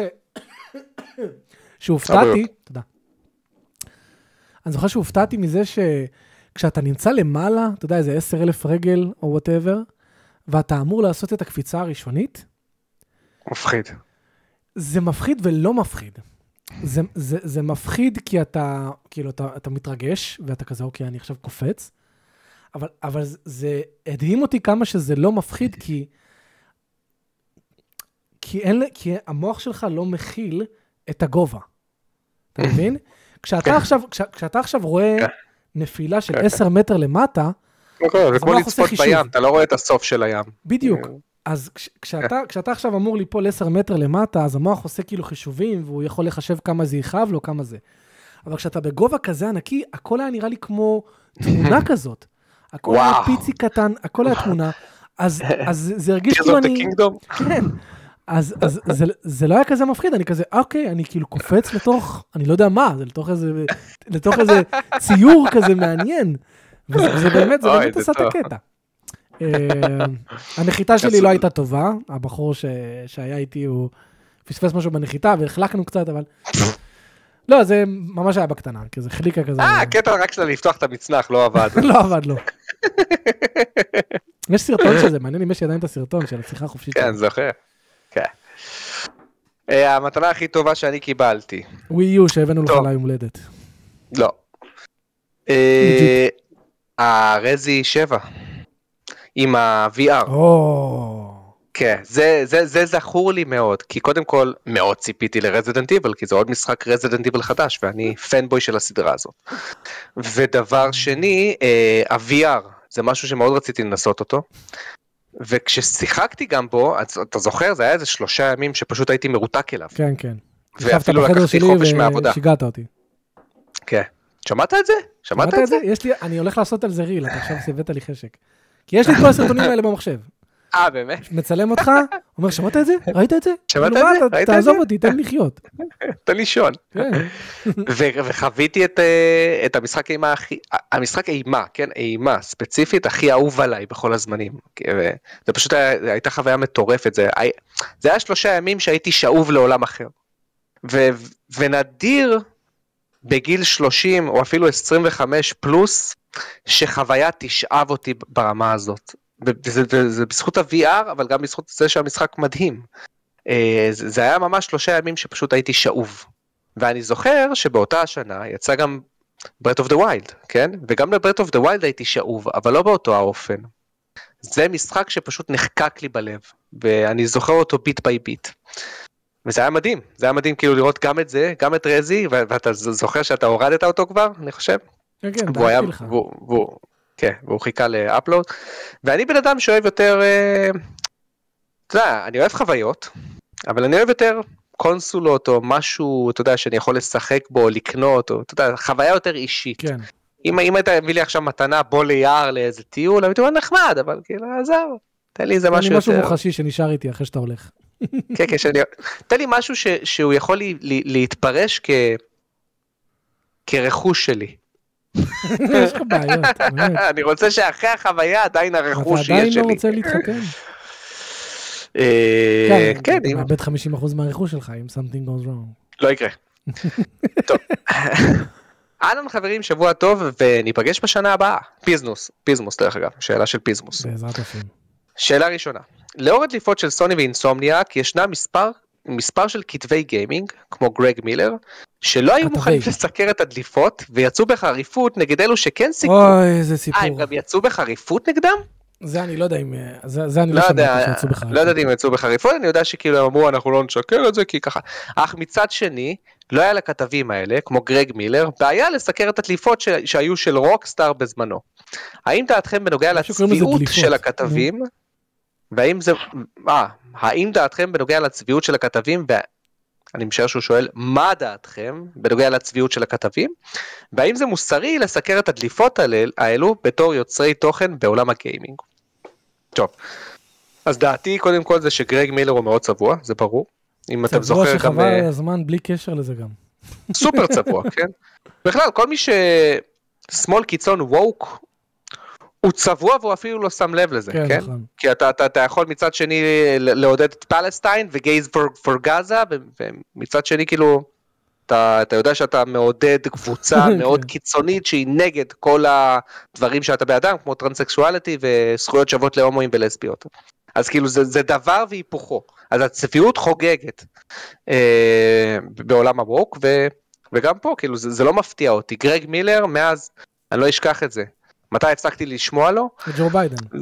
זה בדיוק, והוצאתי גם סרטון על זה בערוץ שלנו. זה פתאום שבבחירות של ג'ו ביידן מול דונלד טראמפ, פתאום בתוך הפודקאסט שלו אומר, חבר'ה, אנחנו אה, מפצירים בכם להצביע לג'ו ביידן, ולמה?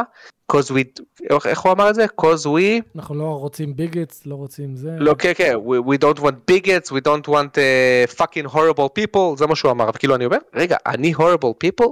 אני אוהב את דונלד טראמפ, כאילו אני מעדיף את דונלד טראמפ, אז אני הורבל פיפל, ככה אתה מפרש את העולם שלך בצורה כזאת דיכוטומית, ובהמשך אם אתה זוכר, כשירו עלינו טילים לפני איזה שנתיים או שלוש. כן, זה, זה היום שבו אני עשיתי להם אנסה. זה, זה היום שאתה עשית, this is, not, this is the black and white issue, כן. כאילו, this is the black and white issue. יושב לי מישהו, אפרו-אמריקאי, בקליפורניה, או באיזה חור בסן פרנסיסקו, כן, באיזה מגדל שן, בבועה. כן, הוא מראיין מישהו ערבי שגם לא חי בארץ, איזה ערבי מאנגליה או whatever, ושניהם יושבים, מדברים על הסכסוך ואומרים, זה שחור לבן חבר'ה, זה לא ש...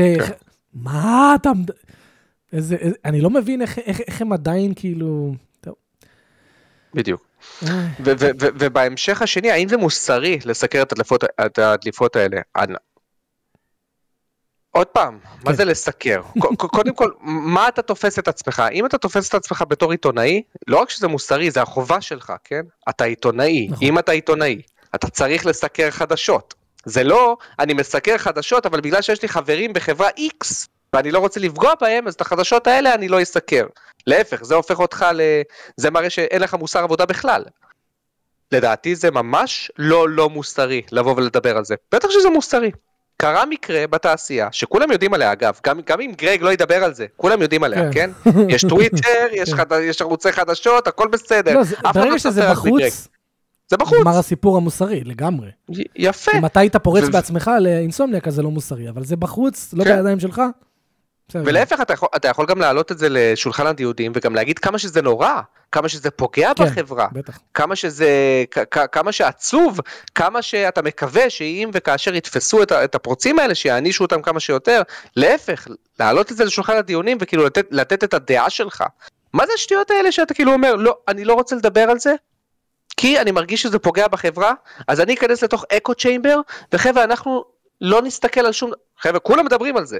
כנסו לפורומים, כולם מדברים על זה. זה בדיוק כמו עם הוגוורטס. לא, הוגוורטס לא יצא, אף אחד לא מכיר את הוגוורטס, הוא לא מועמד ל- ל- לאף פרס.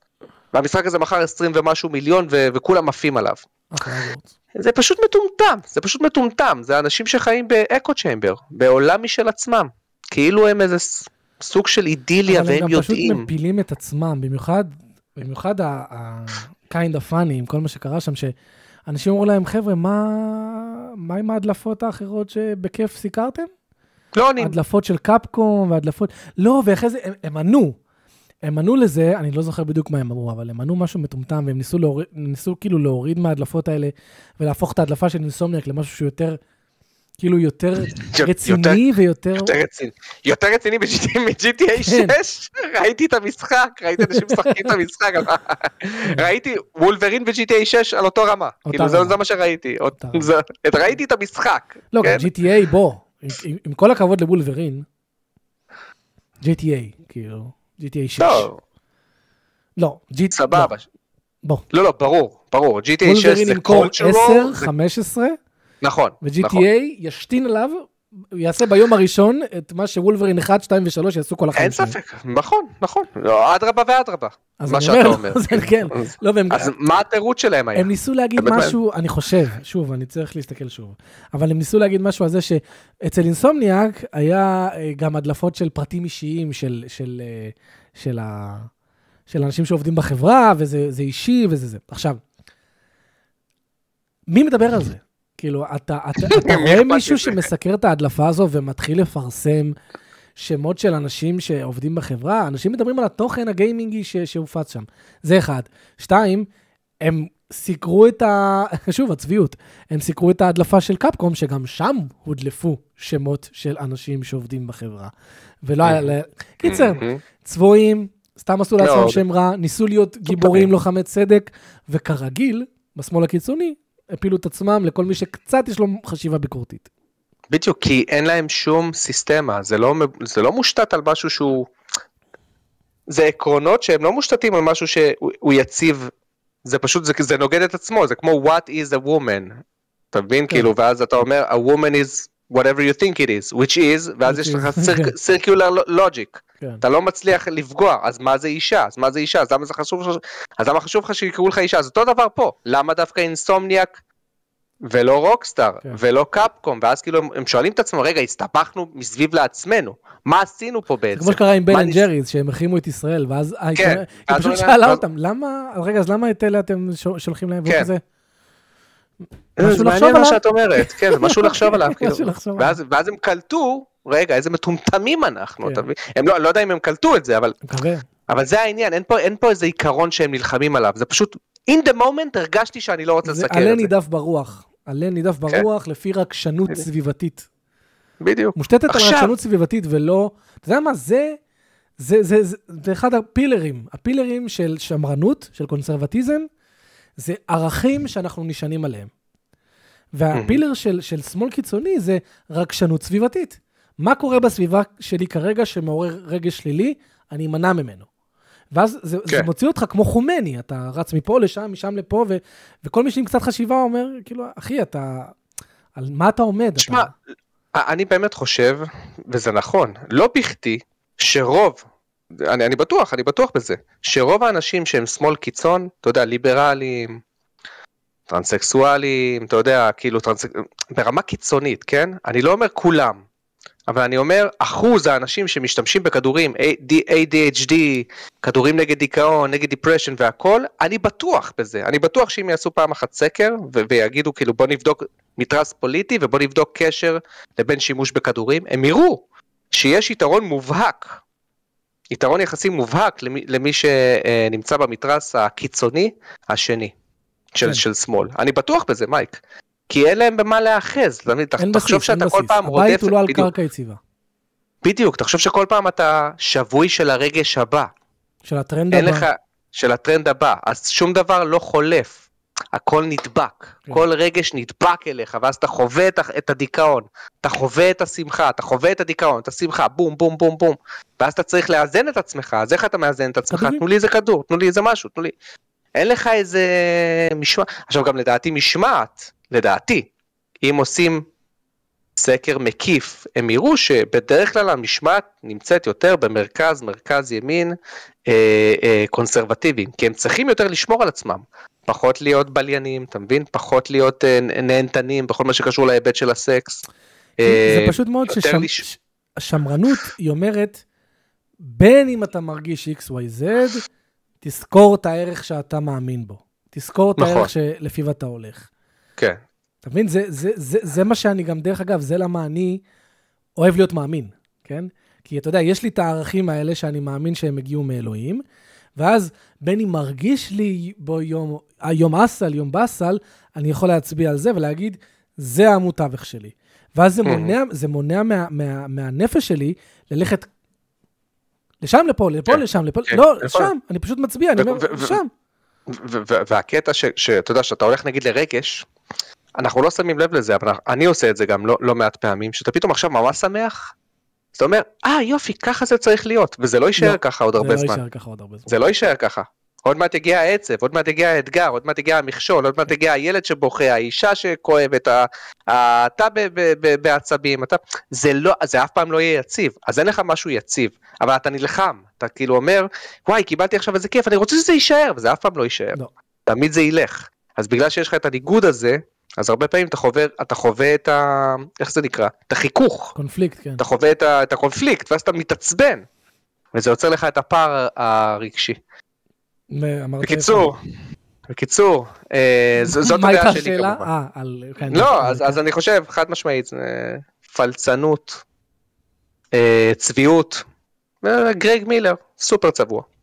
שאלה שנייה, מה דעתכם לגבי המולטיפלייר, the day before, היום שלפני, שקיבל ציונים, כן, לגבי המולטיפלייר, the day before, כן, זה משהו רשע? אוקיי.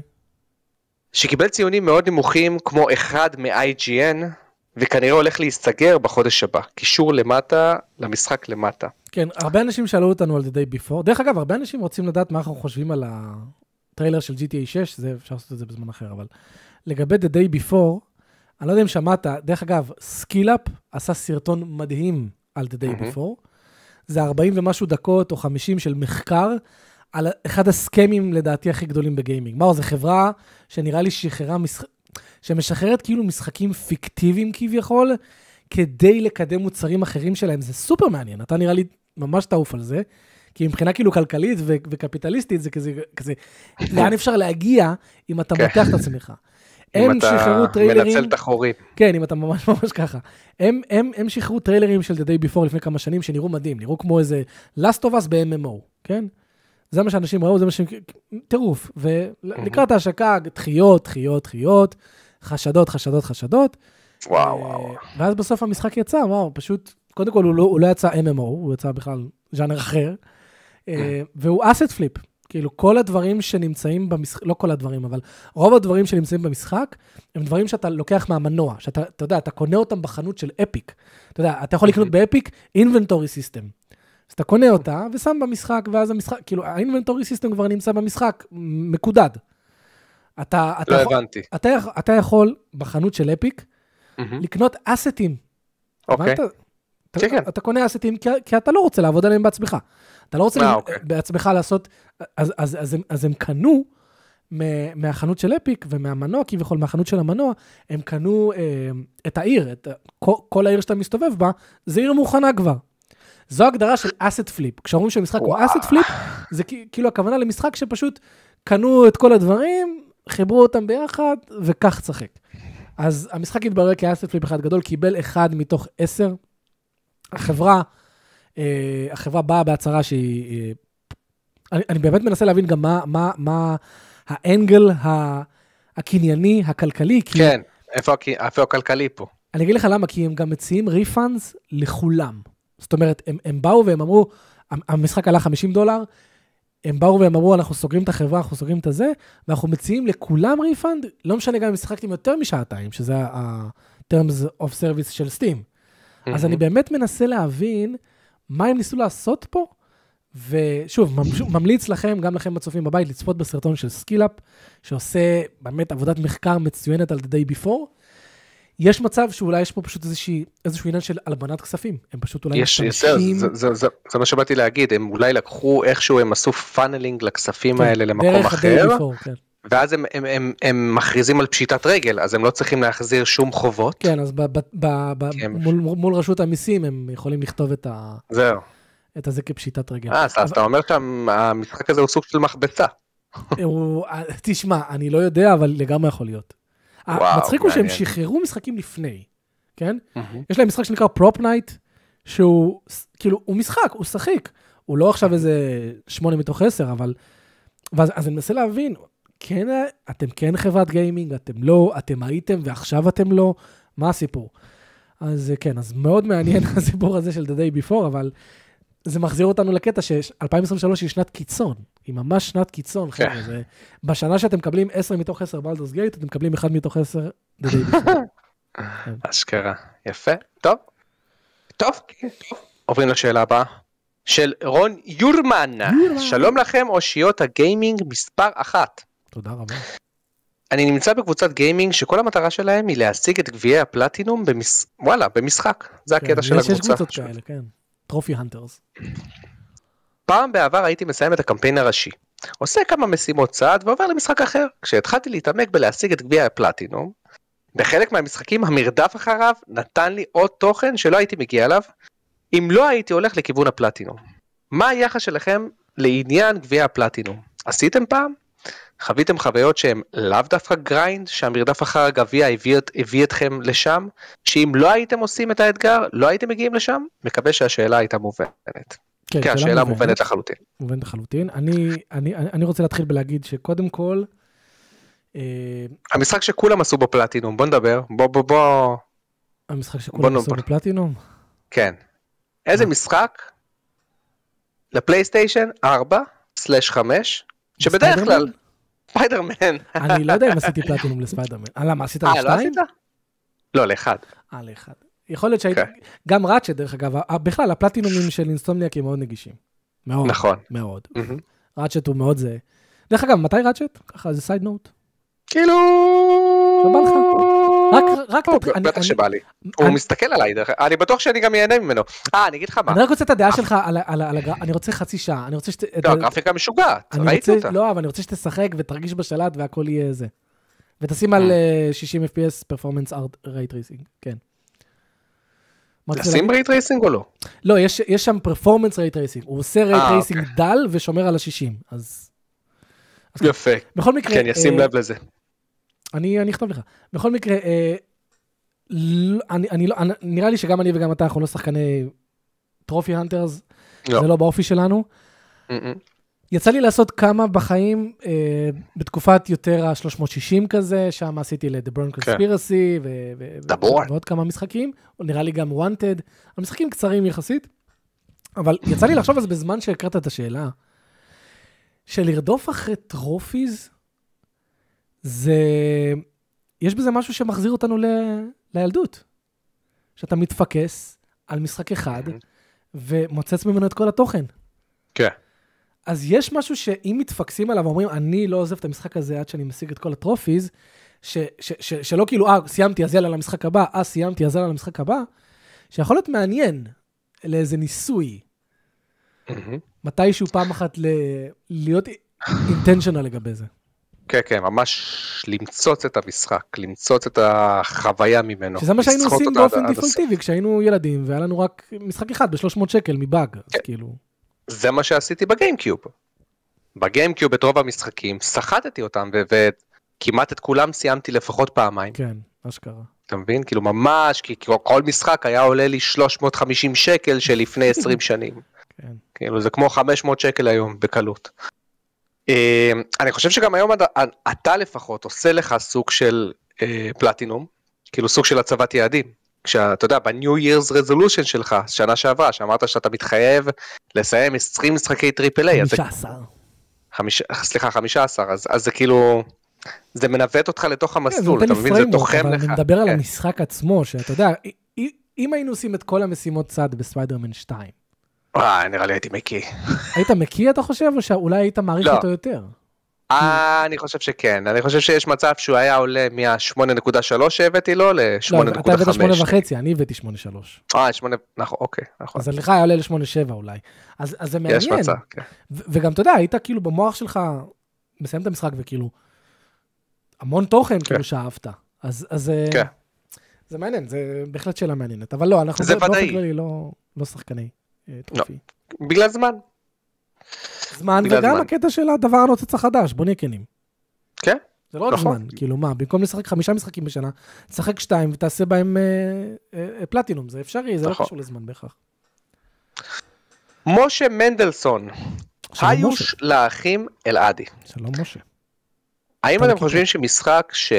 רגע, האם אתם חושבים שמשחק שאין לו מיוחדות כלשהי אבל הצליח להגיע למיליוני שחקנים, האם מגיע לו בטקס פרסי השנה קטגוריה בפני עצמה, בפירוש לא משחק השנה, כמו ש... למשל כמו שוולורנט זכה, אלא קטגוריה שעומדת בפני עצמה. אני חושב שמה שאתה אומר, משחק שהוא פשוט ממש טוב, לא מיוחד וגרף מלא שחקנים? לא מיוחד, האם מגיע לו בטקס פרסי השנה קטגוריה בפני עצמו? לא. לא. כי איזה, איזה קטגוריה אני אעשה למשחק כזה? המשחק הלא מיוחד, הכי, הכי מלוטש שיש? אתה רוצה להכניס עוד קטגוריה לבפנים? לא, אין לנו מספיק קטגוריות היום? לא, גם זו קטגוריה שהיא קצת מעליבה. אתה לא מיוחד, אבל הרבה אנשים קנו אותך. בסדר, קטגוריה עם כזה להקם פנים. המשחק הלא מיוחד המלוטש ביותר. כאילו, לא, זה נראה לי... לא פיזיבל.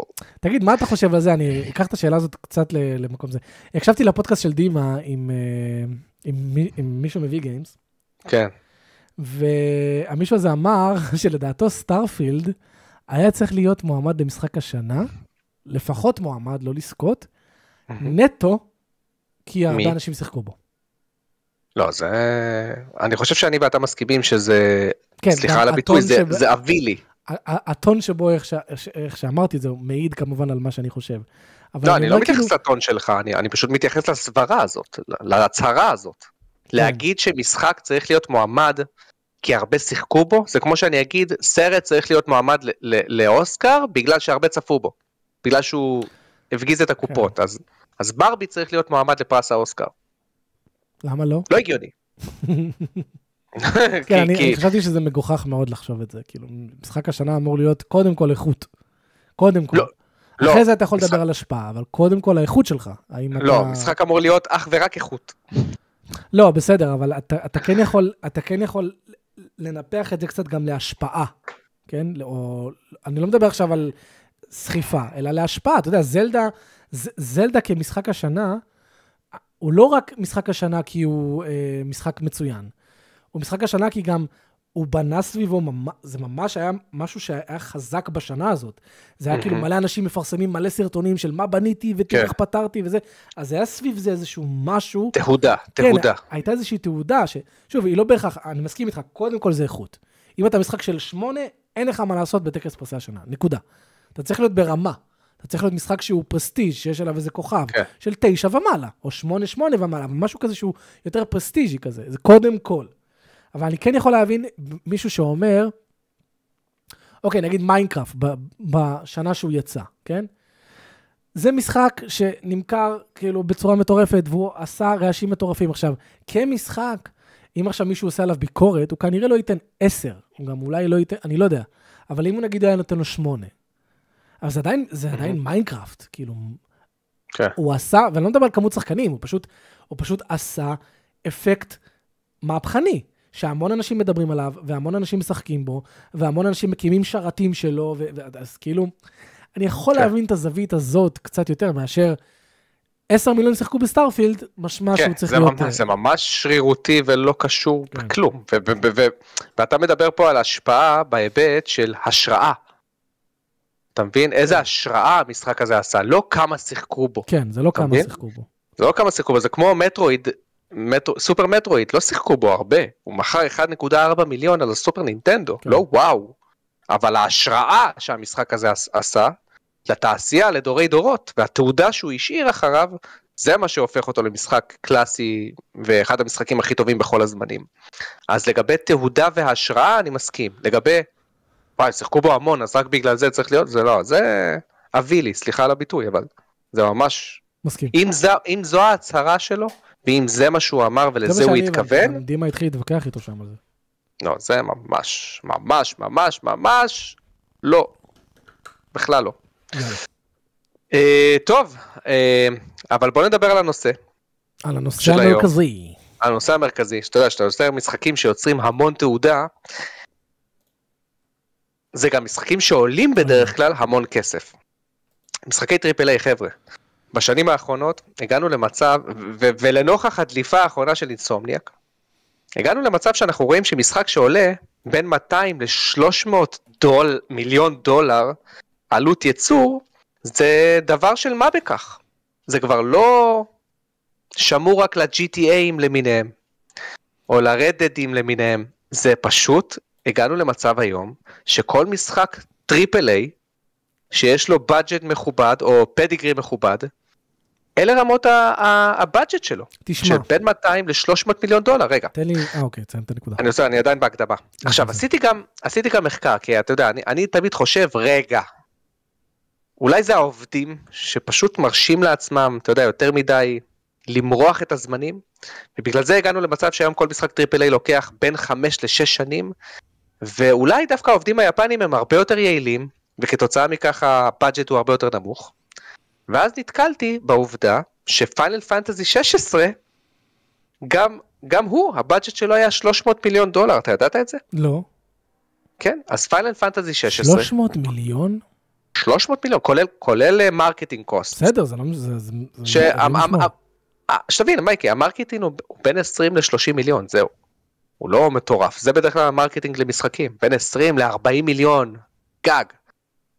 אז, אז זה לא קשור, גם יפנים, היעילים מאוד, גם אצלם, המשחקים האלה הם מאוד יקרים. אני לא הייתי משתמש בסקוואר, כדי לדבר על יעילות יפנית, לא באמת, לא, תשמע, סקוואר יש לה טרק רקורד, של מריחות, אתה יודע, קינגדום ארץ שלוש, כמה זמן שלקח לו, וכל הדברים האלה, יש לה טרק רקורד לא טוב, הייתי לוקח קאפקום, אתה יודע, סופר יעילה, אז אתה, יש לך את פלטינום גם נראית לי יעילה בגדול. אז קח את קאפקום, כי גם בדקתי שם, רזי שמונה, הבאג'ט שלו היה בין שבעים לשמונים מיליון דולר. נו יפה. אבל רזי שמונה הוא לא עולם פתוח. אבל מצד שני גם פיינל פנטזי שש עשרה הוא לא עולם פתוח. לא עולם פתוח. ורזי שמונה מוכר יותר טוב מפיינל פנטזי שש עשרה. כן.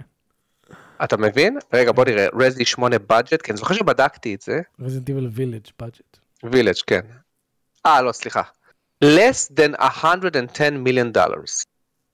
פחות מ-מאה ועשר מיליון דולר. מעניין איך הגיעו לנתון הזה, שאתה אומר, אה, אני לא יודע כמה, אבל זה פחות מזה, כאילו, טוב? כן. איזה הדלפה אומרת את זה? וזו הדלפה שהיא כתובה ב... בוא נגיד מאה. כן, בוא נגיד מאה מיליון דולר. שליש מפיינל פנטזי שש עשרה, משחק טריפל איי. לגמרי, טריפל איי, לא פחות מלוטש. תשמע, אתה יכול להגיד שפיינל פנטזי שש עשרה הוא פשוט, כן, ארבעים שעות, ארבעים וחמש, חמישים, וזה פחות, אבל אני... אני, אני, אני, אני, אני, אני קיבלתי ממך סברה בערך לפני שנה, שנתיים, שאתה אמרת לי, מאור, זה לא נכון שהעלויות עולות, כי, נכון, אמנם צריך היום יותר אנשים כדי לפתח משחק, אבל מצד שני, הכלים הם יותר נגישים, מה שאמור לחסוך בזמן. אני לא אמרתי את זה, אדם. אני לא אמרתי שהכלים יותר נגישים, אמרתי שהם עתידים להיות, זאת אומרת, אתה יודע, יש המון חברות עוד לא עברו לאנריל חמש. הסברה שלי היא, שכשאנשים יעברו לאנריל חמש, שלפי מה שראיתי לפחות, כן, יש לו זמן למידה והכל, בסוף, שאנשים יתרגלו לאנריל חמש עוד חמש, שש, שבע שנים, אני חושב שזה, אבל מה, ש, מה שאתה צריך לקחת בחשבון, וזה משהו שאני חשבתי עליו, שהמשחקי בלוקבאסטר הגדולים האלה, כמו ספיידרמן שתיים ווואטאבר, כמה כסף מזה הולך על השחקנים? כי הם תמיד מנסים להביא כל מיני שמות גדולים של ההוא ושל ההוא ושל ההוא, ומי יודע כמה עולה להם הבחור הזה, שרק עושה פה תפקיד של דמות אחת, יכול להיות שהוא לבד. פיינל פנטזי שש עשרה, אין לו שחקנים יותר מדי. שוב, לא שם סקוואר. סקוואר לדעתי היא חברה, ואתה יודע, אתה יכול להגיד הרבה על האורך של המשחק. פיינל פנטזי שש עשרה זה משחק מרוח של החיים, כן? הוא גם עושה ריוז מטורף לאסטים. זה לא שהוא לוקח אותך ארבעים שעות ל... ארבעים מקומות חדשים, הוא משתמש במקומות מאוד מאוד ספציפיים, וחוזר עליהם המון, ושם שם אויבים, והסביבות מאוד מאוד מאוד מתות. זה סביבות שאתה הולך, ויש שם תיבה ואויב, כאילו זה הסביבות. אז בסדר, אז בגלל זה אני לא לוקח את סקוואר כדוגמה, כי גם פיינל פנטזי חמש עשרה, אתה זוכר איך הוא התחיל? פיינל פנטזי חמש עשרה התחיל כפיינל פנטזי versus thirteen, הוא היה בכלל משחק אחר, כן, הוא היה אמור להיות איזשהו ספין-אוף של פיינל פנטזי שלוש עשרה, ואז אחרי כמה שנים קיבלנו טריילר שמחליף את הלוגו בפיינל פנטזי חמש עשרה, ובסוף קיבלנו משחק שהוא לא מוגמר, למרות שהוא לקח לו, אז כאילו, היא לא חברה שאני מתייחס אליה בבאג'טים יפנים. כן, לא יעילה, לא יעילה. הם עוברים הרבה ריוויז'ן עם המשחקים שלהם, והרבה חשיבות מחדש. נכון, נכון. אז אתה חושב שלשם הולך הבזבוז הכספי. אוקיי. אצלם. אוקיי, אינסומניאק, אנחנו ראינו את העלות של המשחקים שלהם, אקסמן שלוש מאות וחמש עשרה מיליון, כאילו הם גם אומרים את זה, שלוש מאות וחמש עשרה מיליון, זה מה שאנחנו מצפים שהמשחק יעלה. ספיידרמן שתיים, שלוש מאות וחמש עשרה מיליון, כאילו, זה כבר ידוע שטריפל איי זה שלוש מאות וחמש עשרה מיליון. ואני אומר, ראית שזה גורם להם לחשב מסלול חדש לגבי ספיידרמן שלוש? לא קראתי את זה כל כך. אוקיי, הראו שקופית ממצגת, שבגלל הדברים האלה גם הם מגיעים למסקנה שספיידרמן שלוש, הם רוצים לחלק אותו לשני משחקים, שכל אחד מהם חמישים דולר והפרש של שנה. וואלה, וכך, ובכך, ובכך הם יוזילו עלויות, כי הם, כי הם כאילו... הם לא יוזילו עלויות, זה, זה, זה לא משהו שמוזיל עלויות, זה משהו שהוא פלסטר לבעיה, כן?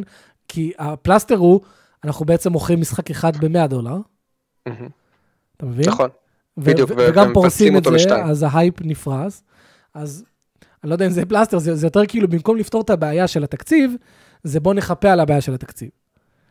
כן. וזה לדעתי נוראי, אתה יודע, זה כמו שהיום הסרטים, תראה כמה סרטים יש לנו לאחרונה שהם פארט אחת, פארט שתיים. מלא. וואי, לגמרי. דיון, פאסט אנד פיוריוס, מי חשב שפאסט אנד פיוריוס יהיה סרט של אי פעם פארט אחת, פארט שתיים? אבל כן, הוא הפך לפארט אחת, פארט שתיים, כאילו. כאילו, מה קורה לתעשיית הבלוקבאסטר? היא פשוט לא יודעת מה לעשות עם עצמה. זה כאילו מנסים למתוח את זה יותר מדי. אני חושב שאנחנו היום בנקודה לא טובה ולא בריאה במשחקי על טריפל איי. אני חושב ש... אנחנו במקום לא טוב. עכשיו, אני שואל את עצמי, מה הסיבה? יש יותר אנשים שמפתחים משחק. זה, אני משער שזה הסיבה, נכון? כאילו, אם פעם היו לך שישים שמונים אנשים שמפתחים משחק, היום זה במינימום מאתיים שלוש מאות. תלוי במשחק. נכון? אפילו יותר? תלוי במשחק. תלוי במשחק, כן, אבל אני נגיד אומר, משחק ספיידרמן, עולם פתוח, כנראה שזה המן פאוור שאתה צריך בשביל להקים משחק כזה. כן או לא, אני לא יודע. כמה אנשים עבדו על סאנסט? על הקטע ההתחלה, אני בטוח. לא, סאנסט, התקציב שלו, אני חושב שהוא ארבעים או חמישים מיליון דולר. מאוד שמרני. זה גם עולם פתוח, עם המון מכניקות גיימפליי מטורפות. פשוט אין לו סצנות בומבסטיות. אני חושב שמכניקות גיימפליי, זה לא מה שמעלה את עלות הפיתוח, בכלל. זה כן, זה כן, כי יש המון המון המון בריינסטורמינג ו-קיו איי, על מכניקות. אנחנו בצוות שלנו יושבים חודשים על מכניקה, בדיבייטינג. עכשיו, החודשים האלה מתורגמים למשכורות. זה חודשים שאנשים יושבים על דיבייטינג על ה... אבל, אבל כמה אנשים יושבים ועושים סיור מוח? לעומת כמה אנשים עכשיו צריכים ליצור את הסצנה המטורפת הזאת בספיידרמן שתיים. זה גם שאלה. אתה מבין מה אני, מה אני שואל? כן, שאלה טובה. כי לדעתי, הרבה מהתקציב הלך על הסצנה המשוגעת הזאת, כאילו, על הפרודקשן ועל זה מטורפי, אה?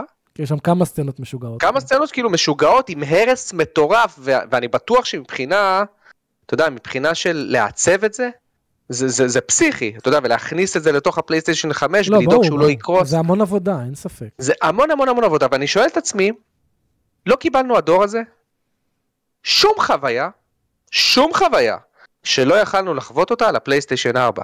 שום חוויה, אוקיי? אני לא מרגיש שספיידרמן שתיים הוא משחק של הדור הבא. ממש לא, אין בו שום דבר דור הבא. איך דבר. הגענו למצב שה, ש, שהבאג'ט הכפיל אם לא שילש את עצמו? אני באמת טועה עם עצמי. אולי זה באמת הסצנות הבלוקבאסטריות האלה, כמו שאמרת, שהן באמת עולות המון, כי הן דורשות המון אנימטורים, הן דורשות המון כאילו, הכנסה של זה לתוך המשחק, לתוך הדיזיין, לתוך הזה. תשמע, אלן וייק שתיים. אתה יורד עליו המון, אבל מאור, זה משחק גדוש בתוכן, כן? זה משחק המון, עם המון דיאלוגים וסצנות ושתי שחקנים כן. שונים והכל. שבעים מיליון יורו. שבעים מיליון יורו, שזה, שזה לא זול. זה לא זול, אבל בוא נגיד, אוקיי, תשעים מיליון דולר? לא, פחות, שמונים מיליון דולר. שמונים מיליון דולר, זה עדיין כן. פחות משליש מספיידרמן שתיים, אבל כי באלן וייק שתיים, אין לך, אין לך אה, אה, ליזארד אף עליי ואני צר, ו- וסלו כן. מושן ואוכל אותי, אין לך את זה. ו- ובניינים נהרסים, וחלקים כן, של בניין מתפרקים, ו... נכון, אני, אני באמת חושב שיש הרבה פלאף במשחקים של סוני היום. עכשיו, אני, אני בטוח שהם, הם אולי משוכנעים שזה מה שמוכר את המשחק, אבל נראה לי הם הלכו קצת אוברבורד. יותר מדי. כאילו, הם הלכו קצת אוברבורד עם הקטע של, אני רוצה עכשיו את הדבר המפוצץ והמטורף הבא. הם צריכים קצת לשמור על עצמם לדעתי, כי זה לא הולך עם כל משחק עכשיו של סוני, הולך לעלות... כמה בהדלפה ראינו שעלה, אם ראינו, Uncharted Lost Legacy? לא יודע, אבל מכרו אותו ב-חמישים דולר. לא, אז ראינו אותי התקציב של משחק שהוא אינטרסטישל, שהוא בין לבין, כמו מיילס מוראלס, מאוד, הרבה יותר גדול, בטוח. אז, אז, אז אני פשוט לא, אני פשוט באמת, באמת, באמת ובתמים לא מבין. בוא נגיד ש-Uncharted Lost Legacy עלה חמישים מיליון. שזה גם נראה לי הרבה למשחק של שמונה שעות. אה, רשום, the reported production budget for Uncharted, לא, זה Uncharted, זה לא, לא, לא Lost Legacy, סליחה. תכתוב Lost Legacy, תראה מה מוצא לך, ואם לא תכתוב מיילס מוראלס, אולי, אולי גם על זה קיבלנו מידע, אני לא יודע כמה תקציב. כן. Lost Legacy, what is the budget for Uncharted, what how much does it cost? לא משנה, לא, אתה לא מצא. תראה, רשום Uncharted ארבע, שזה לא, לא נראה לי נכון. אבל הנה, בבקשה, Uncharted ארבע, מייקי. ספיידרמן שתיים מרגיש לך משמעותית יותר סינמטי מאנצ'ארטד ארבע? אנצ'ארטד ארבע מרגיש לי יותר סינמטי מספיידרמן שתיים. נכון, שזה לא הגיוני. לא, לא, מרגיש לי יותר סינמטי, כי יש שם יותר קטעי סט פיסס באנצ'ארטד ארבע. לא בטוח, לא יודע, לא יודע, לא, לא מסכים. אני יכול לספור על יד אחת את כמות הקטעים הסינמטיים כאלה שאני לא עושה כלום בהם בספיידרמן שתיים. גם אני יכול באנצ'ארטד ארבע. אנצ'ארטד ארבע הוא הרבה יותר גדול, אני חושב שיש לו יותר קטעים כאלה. לא מסכים איתך, אבל בכל מקרה, רושמים פה the budget, אני לא יודע אם זה נכון, חבר'ה, קחו את זה ברבון מוגבל. It's estimated to be around forty-seven million. בוא נזרום, שמונים מיליון, אוקיי? מה קרה? מה קרה? בין אלפיים וחמש עשרה ל-אלפיים עשרים ושלוש, מה קרה? מה קרה? אני באמת, כאילו, המשחקים הם אותם משחקים.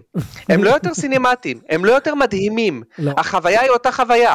איך קורה שחברות היום צריכות להוציא את אותו התוצר גם מבחינה גרפית? אני לא רואה משחקים שהם הרבה יותר מרשימים מאנצ'ארטד ארבע. בטח לא בפער של דור. מה קרה? אני באמת שואל את עצמי, מה קרה פה? קפיצה של משכורות, שפתאום עכשיו אה, אה, כל, כל אה, מתכנת מרוויח מאה וחמישים אלף דולר לשנה, כשפעם זה היה שמונים אלף דולר, כאילו אני, אני באמת שואל את עצמי, מה קרה פה? משהו פה לא הגיוני. מאה וחמישים אלף דולר לשנה זה, זה לשנה. אחד עשר אלף דולר בחודש, אתה מגזים. אני הבנתי שהממוצע שכר באינסומניאק, ממוצע. ממוצע. בסדר, שמוסחר שמחשיב גם את ההייראפס ואת המנכ"ל. כן, כן, כן, מאתיים אלף דולר פר עובד. אז בוא נגיד, החציון הוא מאה... זה המון כסף. בשנה, כן? לפני מיסים. אז אולי פה, אולי זו הסיבה לקפיצה, אולי בהייטק בעשר שנים האחרונות, כל אחד, אתה יודע, עושה one up, אתה ראית, אני והיום. אבל עזבת מקום עבודה הקודם, מרוויח שלושים אחוז יותר, כאילו, בהפרש של שנה, כן? שלושים עד ארבעים אחוז יותר. מה קרה? אותו ניב. הלך לחברה אחרת, הזדמנות אחרת. לדעתי, יש, לדעתי, עלייה גלובלית בשכר של כל מי שעובד בתחום הזה. אתה מבין? וזו אחת הסיבות, ש, שמשחקים שיצאו ב-אלפיים וחמש עשרה פתאום הרבה יותר יקרים, משחקים שיצאו ב-אלפיים עשרים ושלוש. זה לא שאלה מעניינת. האם אנשים שנמצאים איתך עשר עשרים שנה, הם כבר לא שומן עודף? כי ככל שאתה נמצא יותר בחברה, אתה מעלה לעצמך את השכר עוד ועוד ועוד ועוד ועוד. כן. כן, יש לך גם את הפוזיציה לבוא ולהגיד את זה, אני יש לי ותק, עשיתי ככה וזה. כן, ניסיון. אבל אתה אולי באיזשהו שלב לייביליטי, ואולי עדיף לפטר אותך ולהביא מישהו חדש, שמבקש חצי ממך, ועם יותר תשוקה לעשות את מה שאתה עושה. כן. אז אולי הם בבעיה. באמת של... וזה מבאס, כי אתה מקבל את אותו מוצר, אבל העלות שלו הרבה יותר יקרה, כאילו זה כמו אינפלציה של, אתה יודע, של משהו שהיית קונה, ואותו מוצר, אתה יודע, כמו היום, אתה הולך למסעדה, המנה הזאת בג'ירף עלתה שישים ושבע, פתאום היא עולה שבעים ותשע, מה קרה? שלוש עשרה שקל, אותה מנה, אותה מנה, פתאום היא עולה לי יותר. מנה, מנה. אז זה באמת שאלה מעניינת, חבר'ה, אם יש לכם איזשהו רעיון, הנה ניב אומר שדווקא עכשיו השכר ירד ביחס ל-אלפיים עשרים ואחת, יכול להיות, אבל אני אומר בעשר שנים האחרונות, תבין ניב? אני לא מצליח להבין איך הגענו למצב שכל משחק היום עולה שלוש מאות מיליון דולר, איך הגענו למצב שמשחקים היום עולים יותר מהסרטים הכי עיקרים, איך הגענו למצב שספיידרמן מייק יותר יקר בבאג'ט שלו מאבנג'רס, אתה קולט? ספיידרמן? כאילו, אבנג'רס, התקציב שלו, אני חושב שזה מאתיים וחמישים מיליון דולר. מעניין. אני חושב שאנחנו לא בזמנים טובים כתוצאה מזה. פחות סיכונים, אם יקרים יותר, לוקחים פחות סיכונים, כי לייצר אותם לוקח הרבה, הרבה יותר כסף ומשאבים, ואנחנו גם רואים פחות משחקים. רואים, כל משחק לוקח פתאום חמש שש שנים. לפי הדיווחים שאני רואה פה, מיילס מוראלס עלה מאה וחמישים מיליון. למה? זה משחק של שש שעות. מייקי, זה משחק של שמונה שעות עם אסט... הנכסים קיימים, הוא לוקח את הנכסים של ספיידרמן אחד. אתה מבין? על מה? אני באמת שואל עכשיו. על מה? בין מאה למאה וחמישים. מייקי, אנצ'ארטד ארבע, ארבעים ושבע מיליון דולר. רגע, בוא, אני לא יודע, זה נשמע לי קצת מוזר. אני רואה, מייקי, מטל גיר סוליד חמש, כמה אתה חושב? מטל גיר סוליד חמש, משחק עולם פתוח, מטל גיר, קוז'ימה עם כל ההגזמות והבזבוזים שלו, על כל שטות. שמונים. אה, נו, בסדר. שמונים מיליון דולר. אתה יכול להגיד לי שמיילס מוראלס הרבה יותר מורכב, הרבה יותר עמוק, הרבה יותר מסועף, הרבה יותר גדול ממטל גיר סוליד חמש. מה קרה? מה קרה? אני באמת שואל. זה באמת, זה באמת שאלה מעניינת. באמת שאלה מעניינת. אני, אני באמת לא יודע איך, איך לענות עליה. אני באמת חושב שזה ניפוח של משכורות. זה יכול להיות. זה יכול להיות חלק מזה גם. זה לא חייב להיות רק זה. כן. לגמרי. טוב, This Week in Gaming. בוא נקפוץ למשהו קצת יותר נחמד ומחמם את הלב. כן, מייקי, יש לנו, יש לנו עשר דקות, וחבר'ה, אנחנו לא נעלה על שאלות. כן. סורי חבר'ה. כי אנחנו, לא, אני אגיד לך למה. כי ברגע שאנחנו עוברים את השעתיים, אי אפשר להעלות את זה כקובץ אחד לספוטיפיי. נכון. אתה צריך להוריד את האיכות קצת. יש לנו עשר דקות. כן. תתחיל אתה. איזה משחק ב-This Week in Gaming History שיחקת בו ואתה רוצה לחלוק את החוויות שלך ממנו? אז ככה חברים, אני אגיד לכם איזה ככה.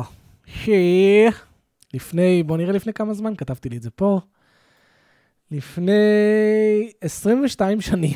מיקש. זה קצת רמאות, כי זה יצא ביפן וזה, אבל לפני עשרים ושתיים שנים, אני נחשפתי, אפשר להגיד, לא, זה קצת אחרי, נחשפתי למקסימו. Goes to Glory. וואו, את המשחק הזה? לפלייסטיישן שתיים. זה קאפקום, דרך אגב, אחלה קאפקום, שזה באמת מותג ש... אני מבין למה הוא לא חוזר, אבל כואב לי, כואב לי הלב עליו, כי הוא היה כל כך מיוחד, הוא היה פלטפורמר, אקשן, עם שדרוגים ודבר... עכשיו, המשחק הראשון, אם אתה זוכר... Ghosts and Ghosts, כאילו, זה הספירטואל סקססור שלו. המשחק הראשון, אם אתה זוכר, הרבה אנשים החשיבו אותו לקשה מדי, וכל מיני דברים כאלה, ואז כשמקסימו שתיים עשה, הם עשו אותו יותר אקססיבל והכל. עכשיו, שניהם משחקים טובים, אני אהבתי את שניהם, ואני חושב שהתחלתי קודם כל במקסימו שתיים, ואז עברתי לאחד. נהניתי מאוד מאוד מאוד מהמשחק הזה. הוא לא בטופ של רשימות, הוא לא, גם לא אמור להיות.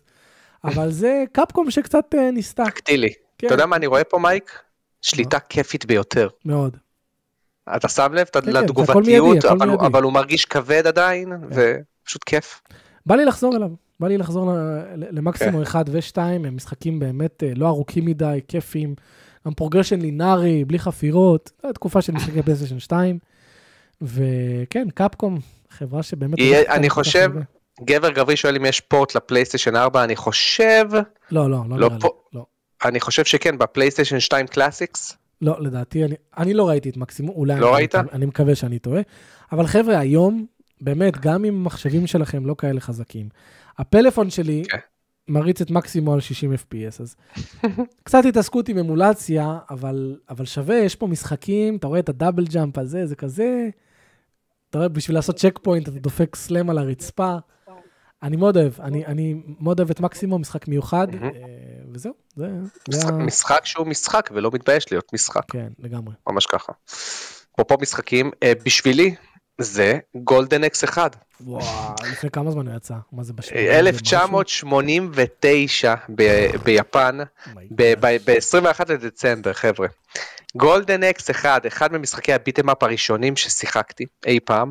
הדבר הראשון שהדהים אותי בו, זה כמובן, הגרפיקה, הוא, הוא משתמש ב, כאילו בטכניקת צילומים, זה, זה, זה, זה, לי זה הרגיש כאילו זה אנשים אמיתיים שהולכים, נו ברור, שהולכים, אותו ילד זה נראה שהם מצולמים, אבל זה לא זה, זה פשוט סטייל גרפי שנראה כאילו זה צילום, אבל זה לא מורטל קומבט, זה לא גיפים ששמים לך שם.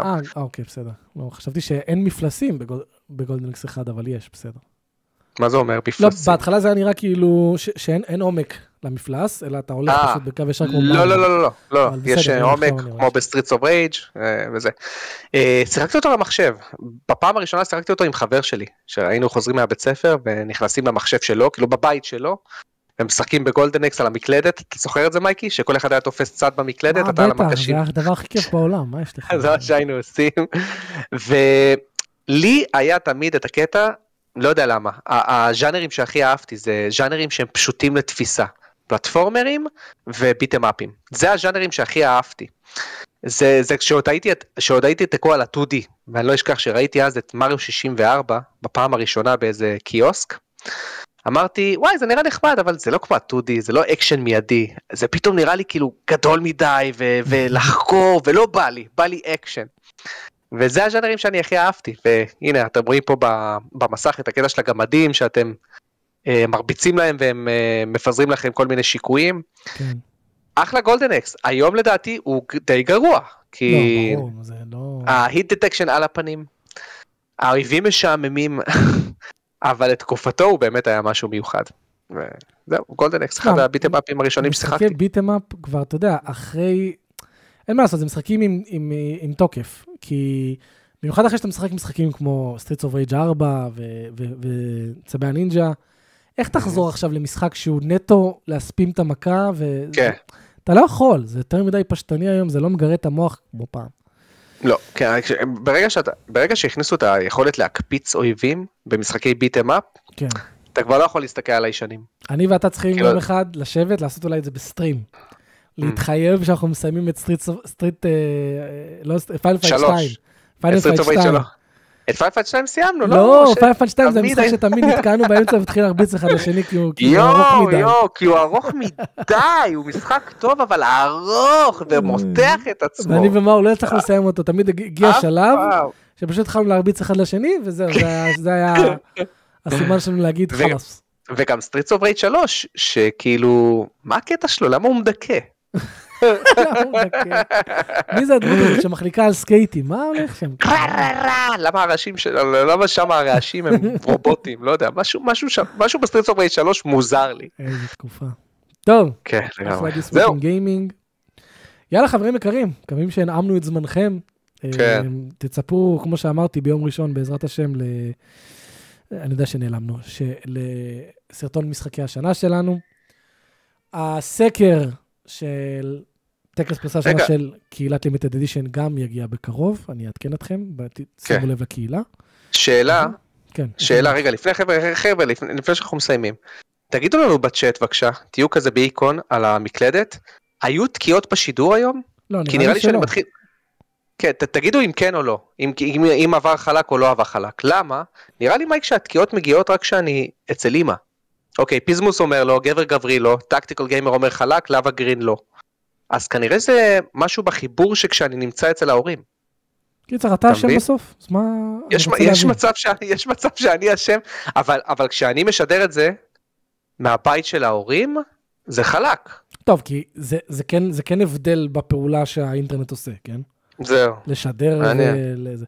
אז אולי פשוט מהיום, שנעשה את השידור, אני פשוט אהיה בבית. בבית שלי, כי אתה הרבה יותר, אתה מטפל את העניינים בצורה הרבה יותר מהירה, כן? נתתי לך קצת לטעום, נתתי לך קצת לטעום. כן, מה, אני מרגיש כמו די-ג'יי, רגע. כן, מה זה, לאשכרה לנהל ספוילר טוק, וגם להכין את הדברים מראש, כן? להכין שהכל יהיה מוכן, וזה. כאב ראש. יאללה חברים, תודה לכם. שיהיה לכם סוף שבוע מבורך, אוהבים אתכם, שמרו על עצמכם, ואל תפסיקו. תפסיקו. חק. ביי.